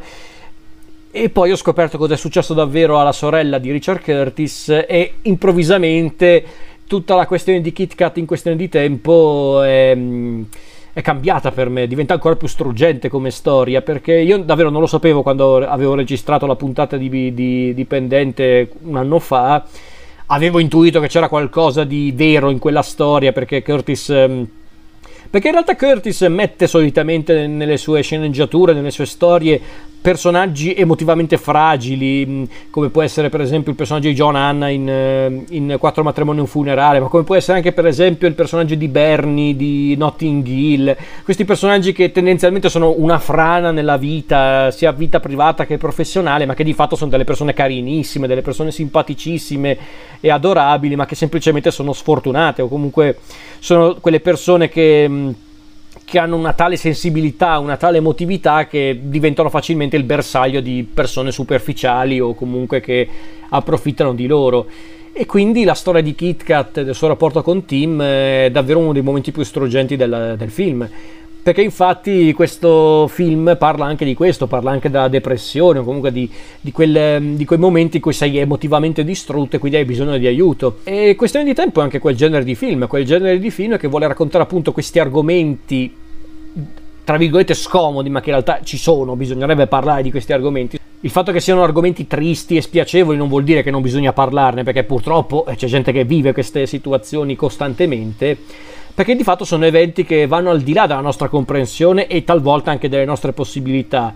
E se noi ignoriamo questi, questi, eventi, questi comportamenti in certi casi di, di, certe persone, se noi tendiamo a ignorare questi eventi, questi comportamenti, eh, potremmo pentircene in futuro perché potrebbe essere troppo tardi. E questo film ci racconta anche di questo, proprio di come la vita bisogna comunque condividerla anche con le persone che si ama e il film parla anche proprio di questo, di come è importante comunque non abbandonare i nostri cari, i nostri affetti, perché sono loro il motivo per cui noi viviamo la nostra vita, sono loro che rendono la nostra vita tale da essere vissuta. Se non abbiamo loro, non abbiamo una vita, mettiamola così. E il film ce lo dimostra più volte vedere appunto quindi questo nucleo di personaggi che si riunisce intorno a Tim, i suoi parenti, i suoi genitori, sua sorella, Mary, ma per dire anche i suoi amici come appunto lo scorbutico ma tutto sommato simpatico Harry, i suoi amici del, del lavoro e colleghi di lavoro, insomma è questo il, il succo del discorso. Non serve viaggiare nel tempo se tanto la vita non la vivi così com'è. Perché il discorso del film è questo, la vita la puoi anche cambiare teoricamente, visto che Tim ha il potere per farlo, ma ciò che rende la vita degna di essere vissuta è che è una scommessa continua e tu devi giocartela questa scommessa, non puoi prevedere il futuro, non puoi programmare la vita, e questa è la verità. Puoi avere delle aspirazioni, per carità, puoi avere dei sogni, è giusto, ce li ho io, e quindi ce li ha anche qualcun altro, per carità. Qualcun altro, nel senso tante persone, intendo dire, però bisogna essere anche onesti, tu non puoi programmare la tua vita. Tu un giorno sei qua, il giorno dopo chissà dove sei, magari non sei neanche più qui. Eh, lo so, molti diranno, eh, ma che tristezza. Eh, ragazzi, eh, la vita è questo, eh. è una scommessa continua, tu non hai certezze assolute sulla vita. E questione di tempo, pur con uno stile molto leggero, molto anche simpatico, ma mai stupido, ci racconta di questo. E per questo rimane per me il film più completo di Richard Curtis, il migliore che ha girato e scritto secondo me. Questo secondo me davvero è il capolavoro di Curtis ad oggi, poi magari mi sorprende in futuro, ma è difficile. E semplicemente è un film bello da vedere che dovreste guardare e riguardare più volte, guardatelo per davvero però, non, è, non, limitatevi a guardarlo perché è una commedia sentimentale tutta pucciosa, non è questo il punto del film guardatelo e basta perché è semplicemente un grande film. Ci stiamo avvicinando alla fine di questa rassegna, siamo nel 2014 con un film sceneggiato da Richard Curtis ma non diretto da Curtis perché in questo caso il regista è Steven Doldry, noto regista di film come Billy Elliot, The Hours, The Reader e molto forte incredibilmente vicino e che francamente non so che fine ha fatto fatto al momento perché è da un po' che non si vede al cinema, però lavora anche in televisione effettivamente, infatti se non erro lui ha, ha diretto qualche episodio di The Crown ed è anche uno dei produttori di The Crown, la, la serie televisiva di, di, Netflix sulla famiglia reale. Ed è anche appunto il regista di questo film, sceneggiato da, da Curtis. Anche se in realtà è anche accreditato Felipe Braga, ma a quanto pare semplicemente ha aggiunto degli elementi, cioè semplicemente ha aggiunto degli elementi nella storia, ma non è effettivamente lo sceneggiatore, quello è solo Curtis. E quindi parliamo del film basato sull'omonimo romanzo di Andy Mulligan del 2010, ovvero Trash. Film che vede nel cast anche nomi abbastanza noti come Rooney Mara, Martin Sheen e allora non ancora così noto, ma comunque era un attore anche già abbastanza riconoscibile all'epoca che era Wagner Mura, attore brasiliano che oggi è noto soprattutto per il suo ruolo in Narcos, dove lui interpretava Pablo Escobar. Il film effettivamente è ambientato in, eh, in Brasile, a Rio de Janeiro. È la storia di un gruppo di minorenni, di bambini poveri che passano le loro giornate a rovistare nella spazzatura di una discarica per, per trovare qualsiasi cosa possa aiutarli a superare le giornate Cosa succede però? Che un giorno uno di loro trova nell'immondizia un portafoglio. Un portafoglio di un uomo scomparso in circostanze che all'inizio non sono molto chiare e a quanto pare questo portafoglio sembra essere un, un, vero e proprio tesoro per i nostri protagonisti perché infatti a quanto pare questo portafoglio lo stanno cercando anche le autorità locali. Le autorità locali sono molto interessate a questo portafoglio e di conseguenza al caso del, dell'uomo scomparso. Quindi i nostri giovani protagonisti si ritrovano in una storia sempre più complessa e pericolosa perché a quanto pare la scomparsa di questo, di questo misterioso individuo che nel film è proprio Wagner Mura a quanto pare sia la polizia che i politici vogliono trovare questo beneamato portafoglio per un motivo che si scoprirà soltanto andando avanti con il film e quindi i nostri protagonisti decidono all'inizio di eh, di diciamo neanche di sfruttare l'occasione, ma, ma, diciamo che vogliono vedere se potranno ricavarne qualcosa da questa storia per poi piano piano diventare quasi dei, dei paladini della giustizia, dei giustizieri perché scoprono appunto la verità e vogliono comunque fare giustizia. Questa di fatto è la storia di Trash, storia che come dicevo prima proviene da un soggetto di Andy Mulligan, di un libro di Andy Mulligan pubblicato nel 2010, francamente non so quanto è rimasto del romanzo rispetto al film, ma penso sia abbastanza fedele da quello che mi hanno detto. E francamente non saprei dirvi se questa storia, quella raccontata da Mulligan e poi da Doldry e Curtis, sia una storia vera. Io credo sia una storia di finzione che però hanno eh, hanno creato non proprio da zero, ecco, mettiamo, mettiamola così. Secondo me è una storia che si ispira a veri fatti di cronaca, eh, appunto di, de, delle storie di Rio de Janeiro, storie che riguardano la criminalità, la polizia e chi più ne ha più ne metta, ma poi di fatto la storia è pura finzione. E allora il film tutto sommato mi era anche piaciuto, l'ho riguardato non molto tempo fa e devo dire che non mi dispiace, è un film comunque carino, interessante. Soltanto che su certi aspetti mi ha sorpreso, ma non necessariamente in positivo, perché su un discorso puramente cinematografico il film funziona, è un film comunque piacevole da guardare, Doldery è un regista che sa il fatto suo, Curtis è uno sceneggiatore capace, ma fin lì nulla di strano, del resto sto dedicando un'intera rassegna a Curtis anche per questo. Ehm, non saprei dire però se il film riesce davvero a a raccontare tutto alla perfezione. Mi spiego, la storia di per sé fila liscia, è anche un film abbastanza lunghino, dura quasi due ore, anzi credo che duri proprio due ore, quindi di per sé il film scorre anche bene, non è un film noioso, anzi, anzi considerata la storia raccontata non può essere noioso. Soltanto che secondo me il film non riesce ad essere non dico critico, ma mm, neanche forte e potente come vorrebbe essere, perché comunque non si può negare che questo film, tramite il racconto dei nostri tre protagonisti, ecco, mm, voleva anche comunque mm, praticamente offrire allo spettatore, agli spettatori, una, un ritratto non proprio piacevole del, del, Brasile, del Brasile contemporaneo, mostrando comunque anche la grande corruzione che, che circola sia tra, tra, il corpo di polizia e anche i piani alti del paese, che non è certamente una novità anche al cinema, però il film parla anche di questo. Poi che il film non volesse concentrarsi troppo su questo aspetto perché si voleva concentrare piuttosto sui nostri protagonisti, beh, il film lì nulla da dire, ha perfettamente senso però mm, non lo so, francamente mm, in certi punti l'ho trovato un po' troppo al di sotto delle sue possibilità, perché ripeto, voleva sicuramente concentrarsi soprattutto sui tre protagonisti, sulla loro storia e, e la loro disavventura però da una parte mi viene anche da dire tu vuoi comunque raccontare la storia di un paese che è comunque segnato da, un, da una situazione sociopolitica abbastanza delicata e non, non, racconti per davvero questa cosa. Mi sembra un po' strano in tutta onestà, perché infatti mi è venuto spontaneo pensare a certi film che hanno trattato, non dico gli stessi argomenti, ma che avevano bene o male lo stesso contesto al loro interno e sto parlando di film come per esempio City of God, che molti conosceranno, ma al limite se non l'avete mai visto recuperatelo assolutamente. City of God è un film di mm, Fernando Meireles e Katia Lund ed è un film che praticamente racconta mm,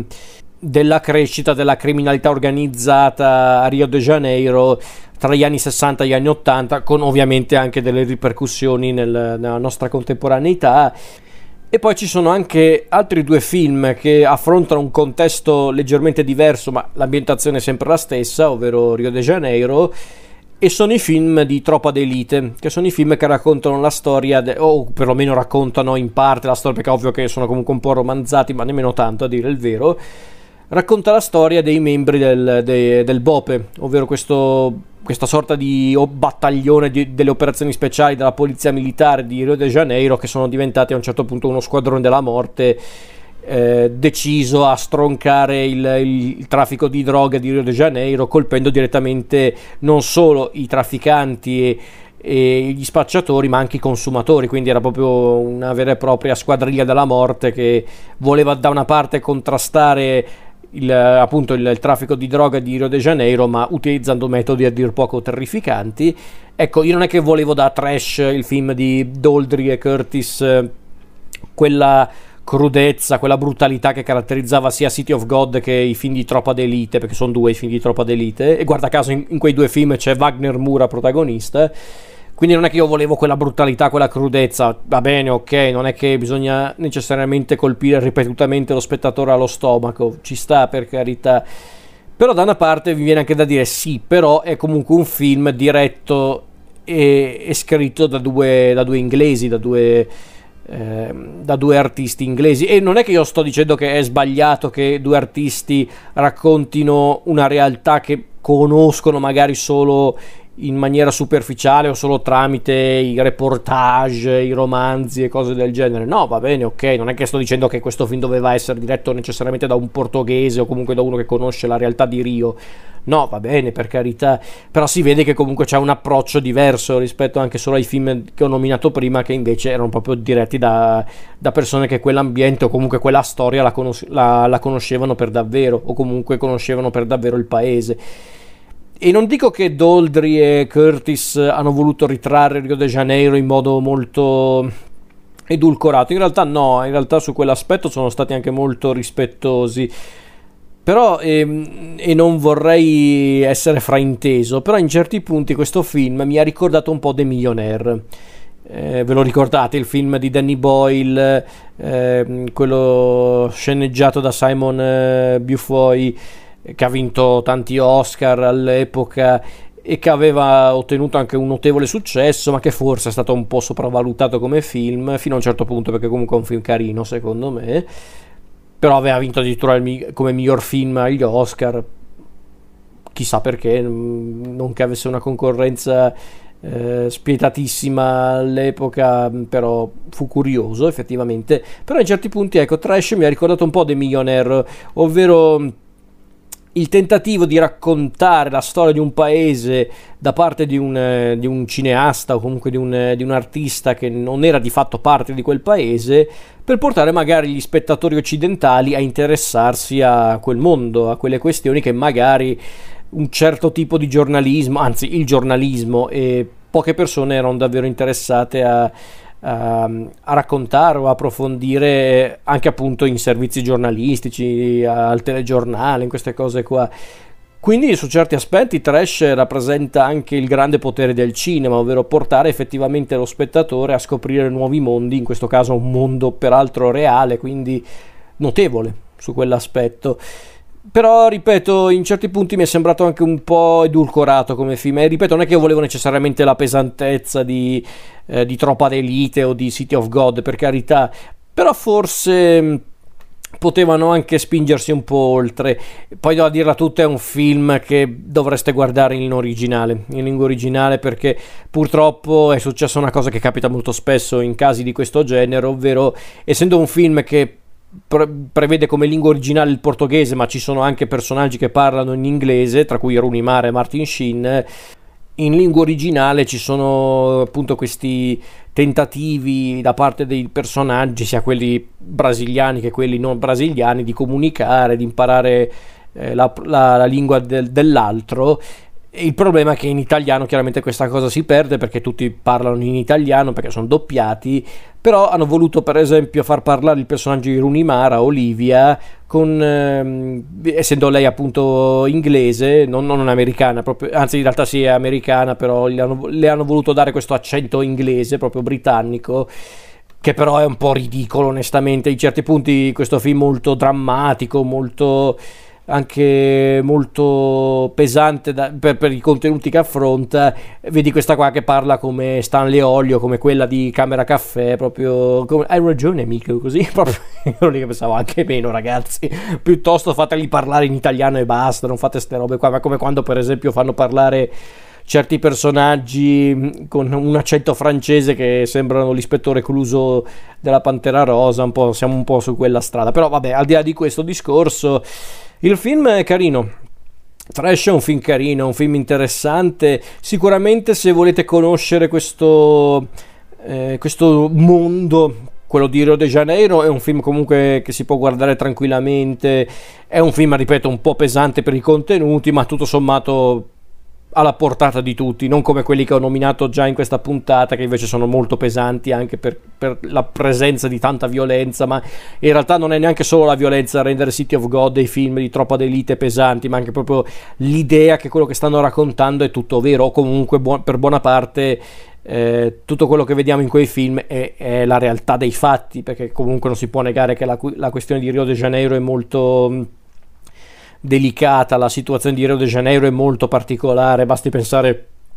a tutta la questione delle favelas e appunto del traffico di droga, quindi è davvero un, eh, un mondo tutto da scoprire, ma forse non così tanto, perché in certi punti è una realtà davvero cruda e, e crudele, quella mostrata in, in trash come appunto in tanti film ambientati a Rio de Janeiro.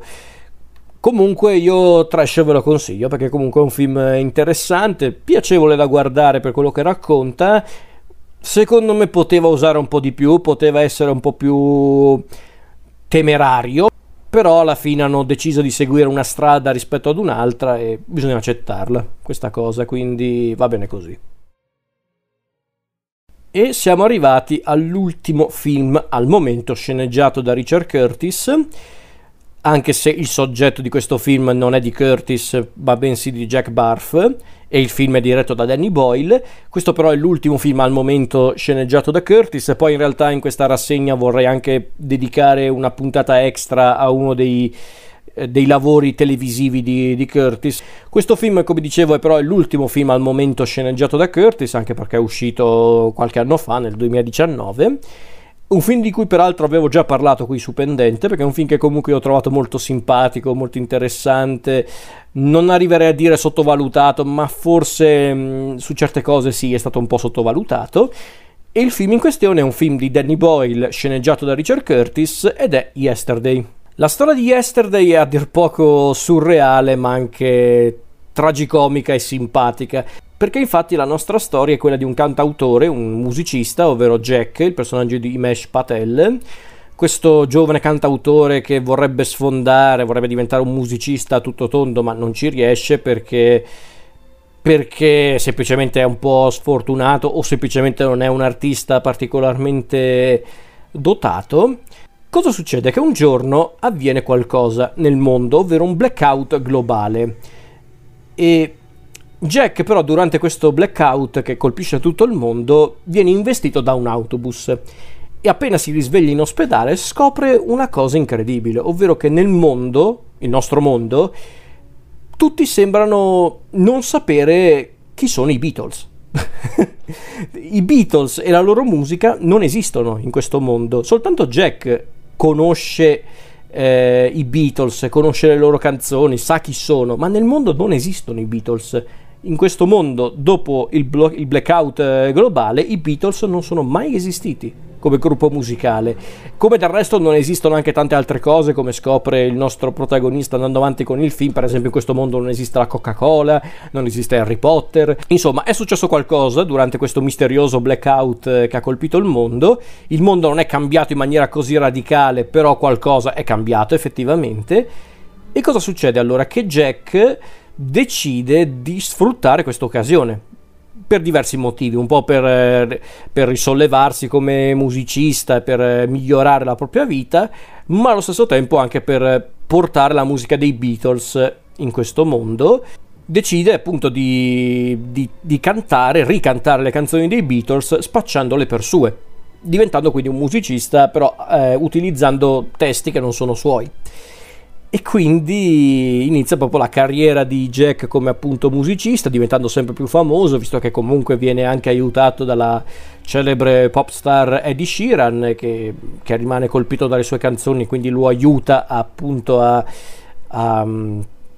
a, a diventare famoso. E quindi la storia è questa, la storia di Jack che cerca di sopravvivere al, al, crescente successo della sua carriera musicale, ma allo stesso tempo deve anche comprendere i suoi sentimenti nei confronti della sua manager e migliore amica Ellie, il personaggio di Lily James, e soprattutto capire se quello che sta facendo sia lecito. Cioè, ha senso al di là del, della sua volontà di, eh, di voler ottenere un po' di successo, un po' di soldi, ha senso portare i Beatles in un mondo che comunque non conosce i Beatles. Vi lascio immaginare il resto, quello che appunto racconterà il film da lì in poi. E allora, se volete più dettagli riguardo al film, andate piuttosto a recuperare l'approfondimento che avevo fatto qualche tempo fa.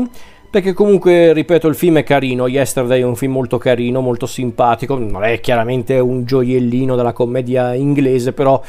tutto sommato è un film molto piacevole, molto simpatico. Considerato il soggetto è anche un film eh, a modo suo brillante, qui sicuramente c'è molto di Richard Curtis, qui si vede che proprio Curtis si è sbizzarrito perché qua tornano alcuni degli elementi tipici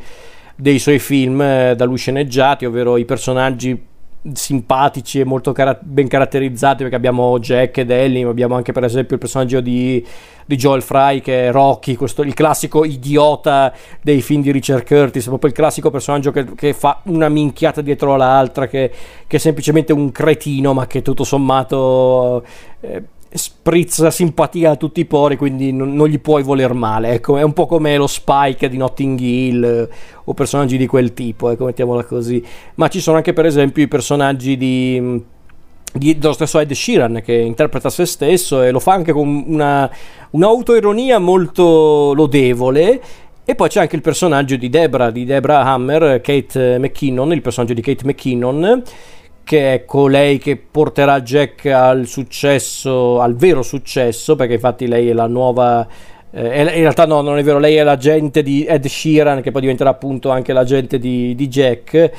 E forse mh, il personaggio di Debra è forse il personaggio un po' più grottesco, un po' più sopra le righe del film, perché probabilmente Boyle e Curtis volevano utilizzare questo personaggio per... Ehm,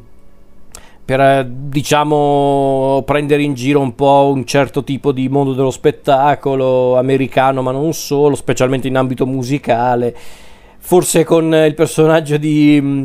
eh, di Kate McKinnon ogni tanto il film diventa un po' troppo sopra le righe anche per, per eh, le basi che si è imposto, però va bene, ci può anche stare, pur sempre una commedia. Ed è un film, ripeto, un film piacevole, un film simpatico in cui Curtis eh, sfrutta tutto il suo talento nel, nello scrivere i personaggi, ma anche nello scrivere le varie situazioni e le varie gag, come per esempio quelle riunioni in cui c'è Jack che propone eh, delle idee per gli album che dovranno pubblicare, u- utilizzando come fonte di ispirazione ovviamente gli album dei Beatles, però eh, dimenticandosi che non siamo negli anni dei Beatles ma nella nostra contemporaneità e quindi certe cose non, ver- non, non, sarebbero tali e quali. Basti pensare a quella battuta secondo me fantastica dell'album White l'album completamente bianco dei Beatles che che è una battuta che porta una frecciatina neanche troppo velata su il clima di politicamente corretto che sta colpendo soprattutto il mondo artistico americano, ma non solo, quindi è molto brillante come film in certi punti ed è anche un film inaspettatamente toccante in alcuni momenti. Perché c'è stato un momento nel corso del film in cui ho pensato a una cosa una cosa che io da una parte pensavo, sì, figurati se lo fanno, è una cosa troppo brillante, ma poi la fanno effettivamente, non vi dico cosa perché sarebbe davvero un peccato rovinarvi la scena, Però c'è un momento in cui ho pensato, oh sì, finalmente, nel senso, cioè, nel senso finalmente uno che ha capito come si scrive una storia, perché non si può negare che Richard Curtis sia uno sceneggiatore capace. Yesterday, come dicevo prima, non è un film eccezionale, non è un film eh, così sottovalutato, però secondo me in alcuni punti è stato un po' sottovalutato, ma non tanto sottovalutato nel senso la gente lo ha massacrato, la gente eh, lo ha poco considerato, diciamo che piuttosto la gente l'ha davvero ignorato questo film ed è, ed è triste perché è un film, ripeto, molto simpatico, molto piacevole e secondo me meriterebbe un po' più di considerazione per tanti motivi, per, per, via della qualità della scrittura e ovviamente anche della regia. Ogni tanto ci sono quelle, quelle, quelle, uscite un po' virtuose tipiche dei film di Danny Boyle, che per carità è lo stile di Danny Boyle, però forse in un film del genere ogni tanto stonano, ma sono anche in realtà molto contenute, quindi ci può anche stare. Però al di là di questo è comunque un film piacevole, un film molto anche tenero a modo suo ed è un film che chiaramente anche i fan dei Beatles dovrebbero guardare perché è un film che comunque celebra anche la grande passione nei confronti dei Beatles. Ma al di là di questo, comunque non è neanche un film così tanto fine a se stesso, perché sì, c'è tutta la questione legata ai Beatles, a un mondo senza i Beatles o a un mondo contemporaneo con i Beatles, quindi questo discorso c'è anche per carità, ma non è soltanto questo il film. Il film è anche la storia di un ragazzo che a conti fatti vorrebbe soltanto... Eh,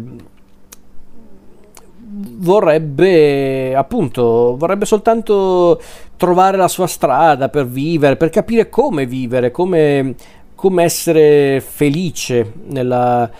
eh, nella sua vita nella sua esistenza capire chi è che davvero potrebbe renderlo felice capire se tutto questo successo che si sta creando, peraltro utilizzando eh, e anche un po', diciamo, sfruttando in maniera anche un po' meschina il lavoro di altri, che al di là che non esistano in questo mondo post blackout, comunque le canzoni che, che Jack canta e scrive non sono sue, bisogna dirlo il fatto che il film voglia comunque raccontare lo scotto da pagare per un successo in parte immeritato, perché ripeto, non è tutta farina nel sacco di Jack, anzi, non è niente. Eh, non c'è niente del, del, di quello che fa Jack come musicista nel suo successo, perché sono tutte cose fatte da altri. È un film interessante, un film interessante, ma comunque piacevole da guardare, simpatico, carino, divertente. A volte basta anche solo questo per, per apprezzare un film quindi magari anche a livello di sceneggiatura non è uno dei gioiellini di Curtis per carità. In certi punti forse Curtis voleva anche un po' tentare la strada di questione di tempo ma forse essendo Yesterday molto più in linea con la commedia mentre questione di tempo era un film che mischiava diversi generi forse Yesterday non poteva e non voleva eh, chiariamoci magari non voleva nemmeno essere davvero così profondo e e anche inaspettato come questione di tempo. Voleva essere un film molto più leggero, molto più, eh, come posso dire, anche più scacciapensieri, ma non stupido. Non, non voleva essere comunque un film stupido, questa cosa io l'ho apprezzata tanto, onestamente non è magari anche un film così divertente come potrebbe essere. In realtà sì, secondo me lo è, però magari non, anche qui rispetto ad altri film di Curtis come I Love Radio Rock, Yesterday non è così divertente per carità, però è un film piacevole, è un film simpatico e ripeto, a volte, soprattutto in tempi come questi, un film del genere bisognerebbe accettarlo così com'è, per apprezzarlo e per farsi due risate, ma anche per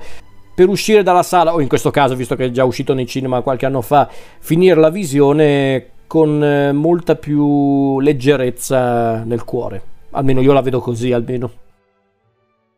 La rassegna è conclusa, ma volevo comunque chiudere questa mia, chiamiamola retrospettiva, anche se forse è un termine fin troppo gentile nei miei confronti per quello che ho fatto in questa, in questa rassegna.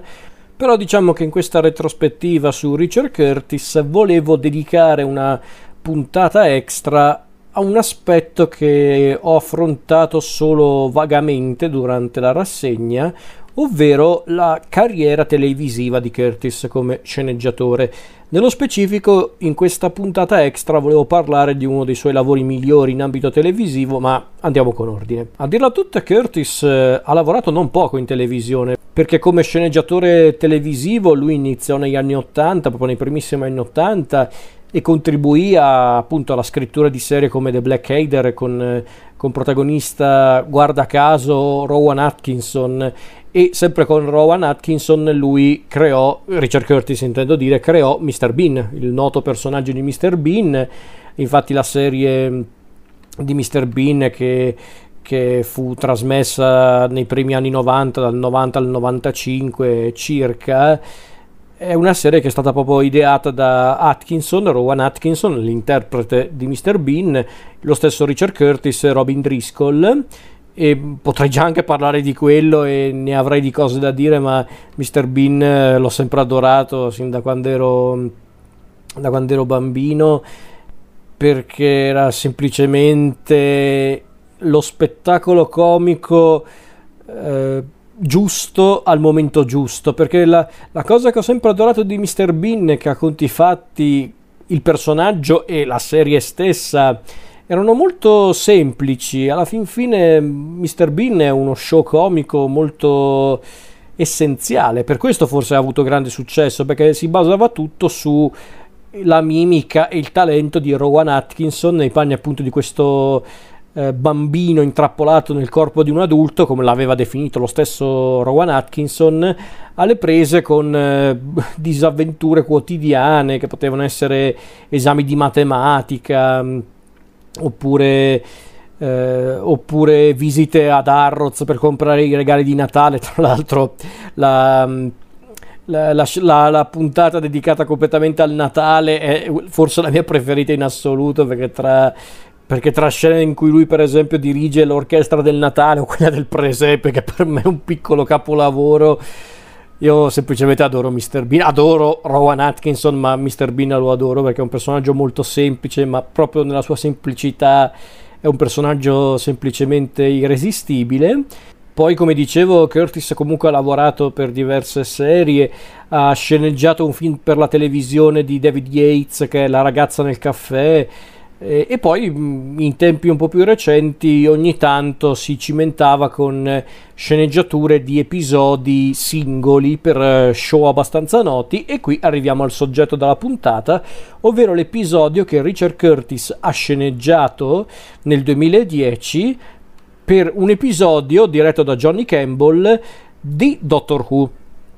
e nello specifico parliamo dell'episodio intitolato Vincent e il Dottore, che è proprio letteralmente la traduzione del titolo originale Vincent and the Doctor. Vabbè, a grandi linee credo che tutti sappiano chi è perlomeno Doctor Who in maniera generale, però giusto per eh, fare una breve introduzione per chi non sa di chi, di chi e di che cosa sto parlando, Doctor Who è il protagonista di una serie che proprio si chiama Doctor Who, una serie britannica che fu inaugurata nel 1963 e durò fino tipo alla fine degli anni 80 e poi fu riportata in televisione a metà degli anni 2000, dal 2005 ad oggi, quindi c'è stata proprio una, un'operazione di quelle che in inglese verrebbe chiamato revival della, della serie una nuova serie che ha avuto un grandissimo successo, dimostrazione che Doctor Who è una serie che comunque riesce a a catalizzare l'attenzione di tante persone intorno a sé, non solo fan della serie, ma tanti spettatori. E Doctor Who di cosa parla? Beh, Doctor Who è la storia di un personaggio abbastanza mh, particolare, ovvero appunto il Doctor Who, il dottore, anzi, semplicemente, che è questo signore del tempo, una sorta di alieno viaggiatore del tempo, che assume delle sembianze umane per per appunto presentarsi al pubblico, sembianze che peraltro vengono cambiate eh, ciclicamente. Il nostro dottore esplora l'universo a bordo di una macchina capace di viaggiare nello spazio e nel tempo, il TARDIS. Questa, questa macchina che appare come una cabina blu della polizia inglese ed è in effetti uno dei simboli più noti del, della serie di Doctor Who. E alla fin fine la trama, se vogliamo chiamarla così, di Doctor Who è questa, quella proprio del dottore che insieme ai suoi compagni di viaggio che cambiano in base a, ai periodi via- fanno diversi viaggi nel tempo e nello spazio per, per, vivere diverse avventure o disavventure in base ai punti di vista. Diciamo che nella nuova serie questa, mm, questa particolarità di Doctor Who viene rispettata, ma allo stesso tempo i vari autori che hanno scritto per Doctor Who, nello specifico Russell T. Davis e l'autore della, della stagione in cui è presente il, l'episodio scritto da Curtis, ovvero... Eh, Steven Moffat, hanno cercato comunque di creare una sorta di continuità narrativa tra le varie stagioni e i vari episodi, quindi diciamo che ogni tanto una trama orizzontale emerge in Doctor Who, ma alla fin fine ci sono anche avventure un po' a sé stanti che funzionano allo stesso modo. E l'avventura di cui voglio parlare appunto in questa puntata, quella proprio dedicata a, all'episodio sceneggiato da Richard Curtis per la quinta stagione di Doctor Who, in questo periodo Doctor Who era interpretato dall'attore inglese Matt Smith. Ecco, in questa avventura Vincent e il dottore abbiamo il dottore e la sua compagna di viaggio del momento, ovvero Amy Pond, il personaggio di Karen Gillan, che dopo aver visitato una galleria d'arte in cui vengono presentati alcuni dei capolavori di Vincent van Gogh, ecco diciamo che a causa di un classico elemento eh, fantasioso e surreale alla Doctor Who, i nostri sembrano scorgere una creatura, una strana creatura ritratta in uno dei quadri e quindi decidono di tornare indietro nel tempo e decidono di visitare la Provenza del 1890 e qui incontrano proprio Van Gogh. E i nostri, insieme a Vincent Van Gogh, cercano di scovare e catturare o sconfiggere questa creatura e Qualcuno potrebbe dire tutto qui, è soltanto una classica avventura di Doctor Who eh, con il mostro e il personaggio famoso. Sì, effettivamente a prima vista mh, L'episodio sembra quello, il classico episodio di Doctor Who, dico classico perché c'è bene o male un episodio del genere in quasi tutte le stagioni di Doctor Who, in cui il dottore e la sua compagna o compagno di turno eh, vanno indietro nel tempo e incontrano un personaggio famoso e, ed è, ripeto, è una pratica abbastanza comune nelle stagioni di Doctor Who e abbiamo visto il dottore incontrare personaggi quali Charles Dickens, eh, William Shakespeare, eh, Agatha Christie in questo caso, in questa quinta stagione, il turno era di Vincent Van Gogh. E quindi lì per lì, quando guardai l'episodio, pensai: ok, il classico episodio di Doctor Who in cui i nostri incontrano il personaggio famoso, vivono un'avventura e tanti saluti. E invece no, perché già nella prima parte dell'episodio si notava comunque una cosa interessante, ovvero la volontà da parte di Richard Curtis, che è lo sceneggiatore dell'episodio, ricordiamocelo, c'era la volontà di Curtis di voler raccontare la storia comunque anche di Van Gogh, che si sa Vincent Van Gogh è un artista assai noto non soltanto per i suoi lavori, per i suoi quadri, ma anche per la sua personalità a dir poco complicata, la sua follia, la sua depressione che lo portavano spesso a appunto a dei raptus di, di follia, anche di violenza che lui però è riuscito anche a trasmettere nelle sue opere e per questo è diventato uno dei più grandi artisti di tutti i tempi. E lì per lì già notavo queste cose, però pensavo sì, ok, carino, ma nulla più. Se non fosse che poi c'è tutta la seconda parte dell'episodio, anzi in realtà neanche la seconda parte, la conclusione dell'episodio, in cui il dottore decide di concedere a Vincent van Gogh un regalo, ovvero una visita nel futuro. E infatti il dottore insieme ad Amy portano Van Gogh nel futuro e lo portano, guarda caso, nella galleria d'arte che abbiamo visto all'inizio dell'episodio e gli mostrano tutti i suoi quadri esposti nel museo, tanto che addirittura è una sezione apposita dedicata a Van Gogh. E Vincent deciso comunque a far vedere a Van Gogh quanto la sua eredità sarà così importante per il mondo dell'arte si rivolge a, al curatore del, del, museo, il dottor Black, eh, che guarda caso è interpretato da un fedele amico di, di Richard Curtis, ovvero il grandissimo Bill Nighy, e appunto il dottore chiede al dottor Black un'opinione sincera su Van Gogh, il dottor Black che è un grande ammiratore di Van Gogh, è lì che esprime appunto tutta la sua ammirazione per l'artista e anche per l'uomo che era Van Gogh, tanto che Vincent, il vero Vincent che è lì al, al museo si sta commuovendo come non mai perché è colpito dalle, dalle parole del dottor Black perché capisce appunto che la sua eredità è tale, quindi non è che i suoi quadri, che ricordiamocelo, Van Gogh per tanti anni visse nella povertà, i suoi quadri non li considerava nessuno, è stato dopo che è diventato un, il grande artista che come è riconosciuto oggi.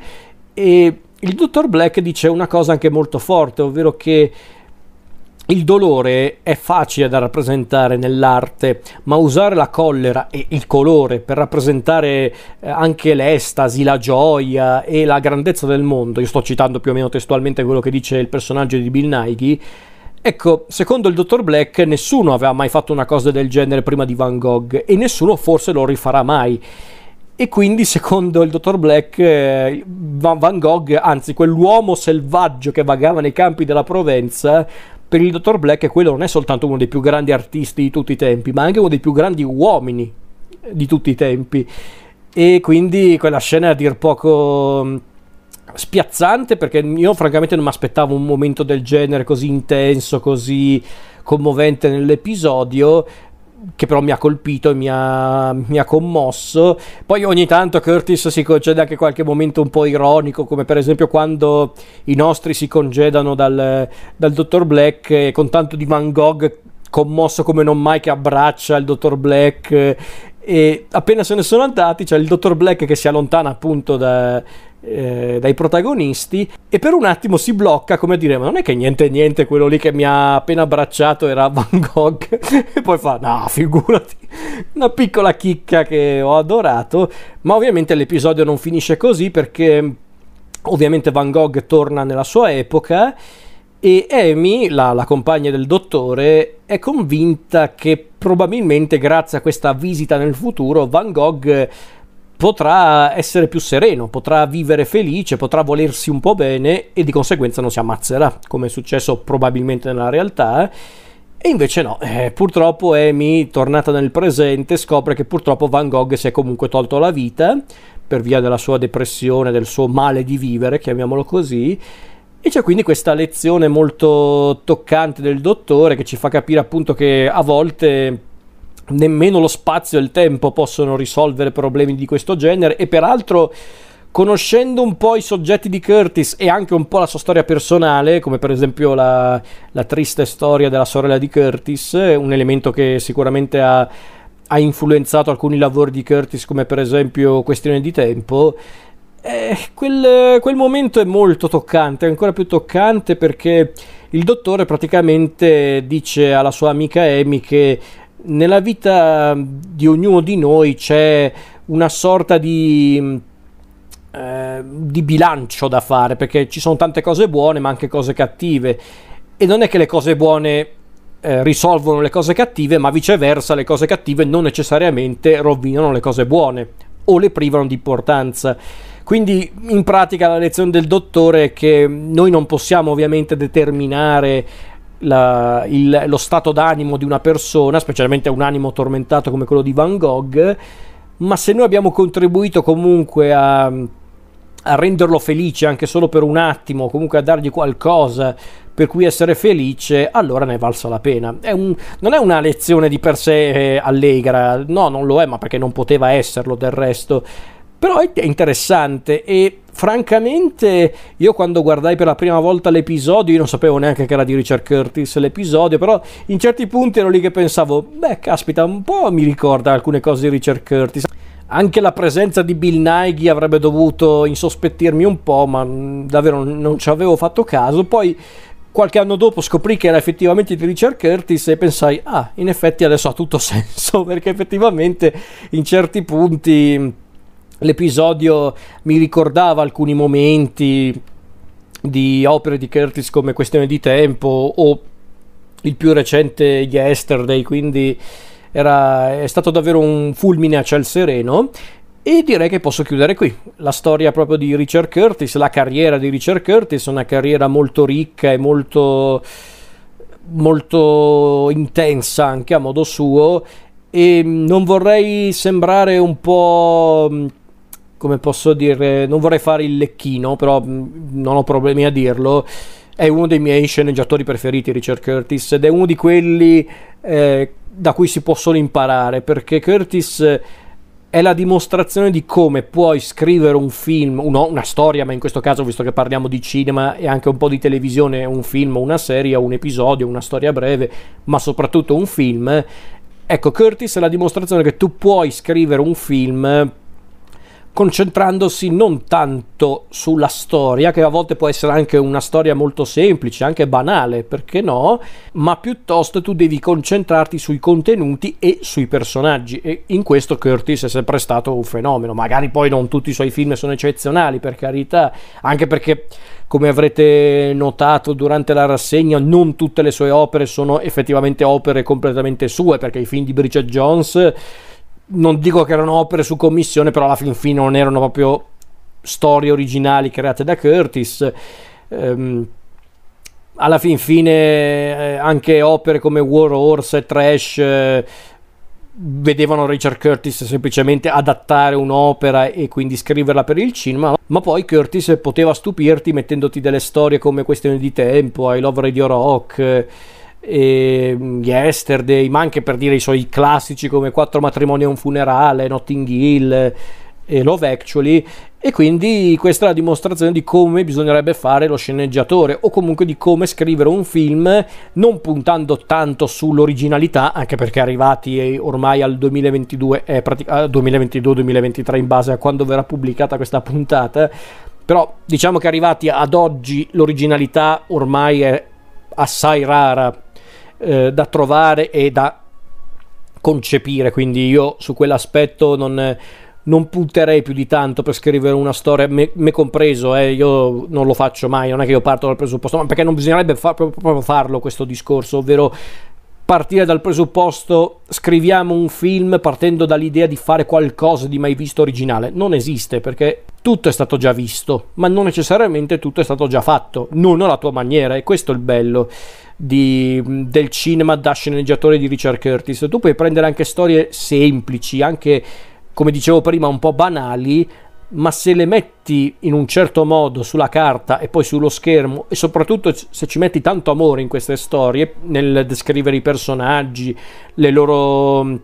dinamiche familiari, sentimentali e personali e soprattutto se ci metti emozioni che può essere un, eh, un'emozione anche triste o amara ma può essere anche l'ironia, la volontà di divertirsi se fai questo hai una storia, hai una storia che puoi raccontare al pubblico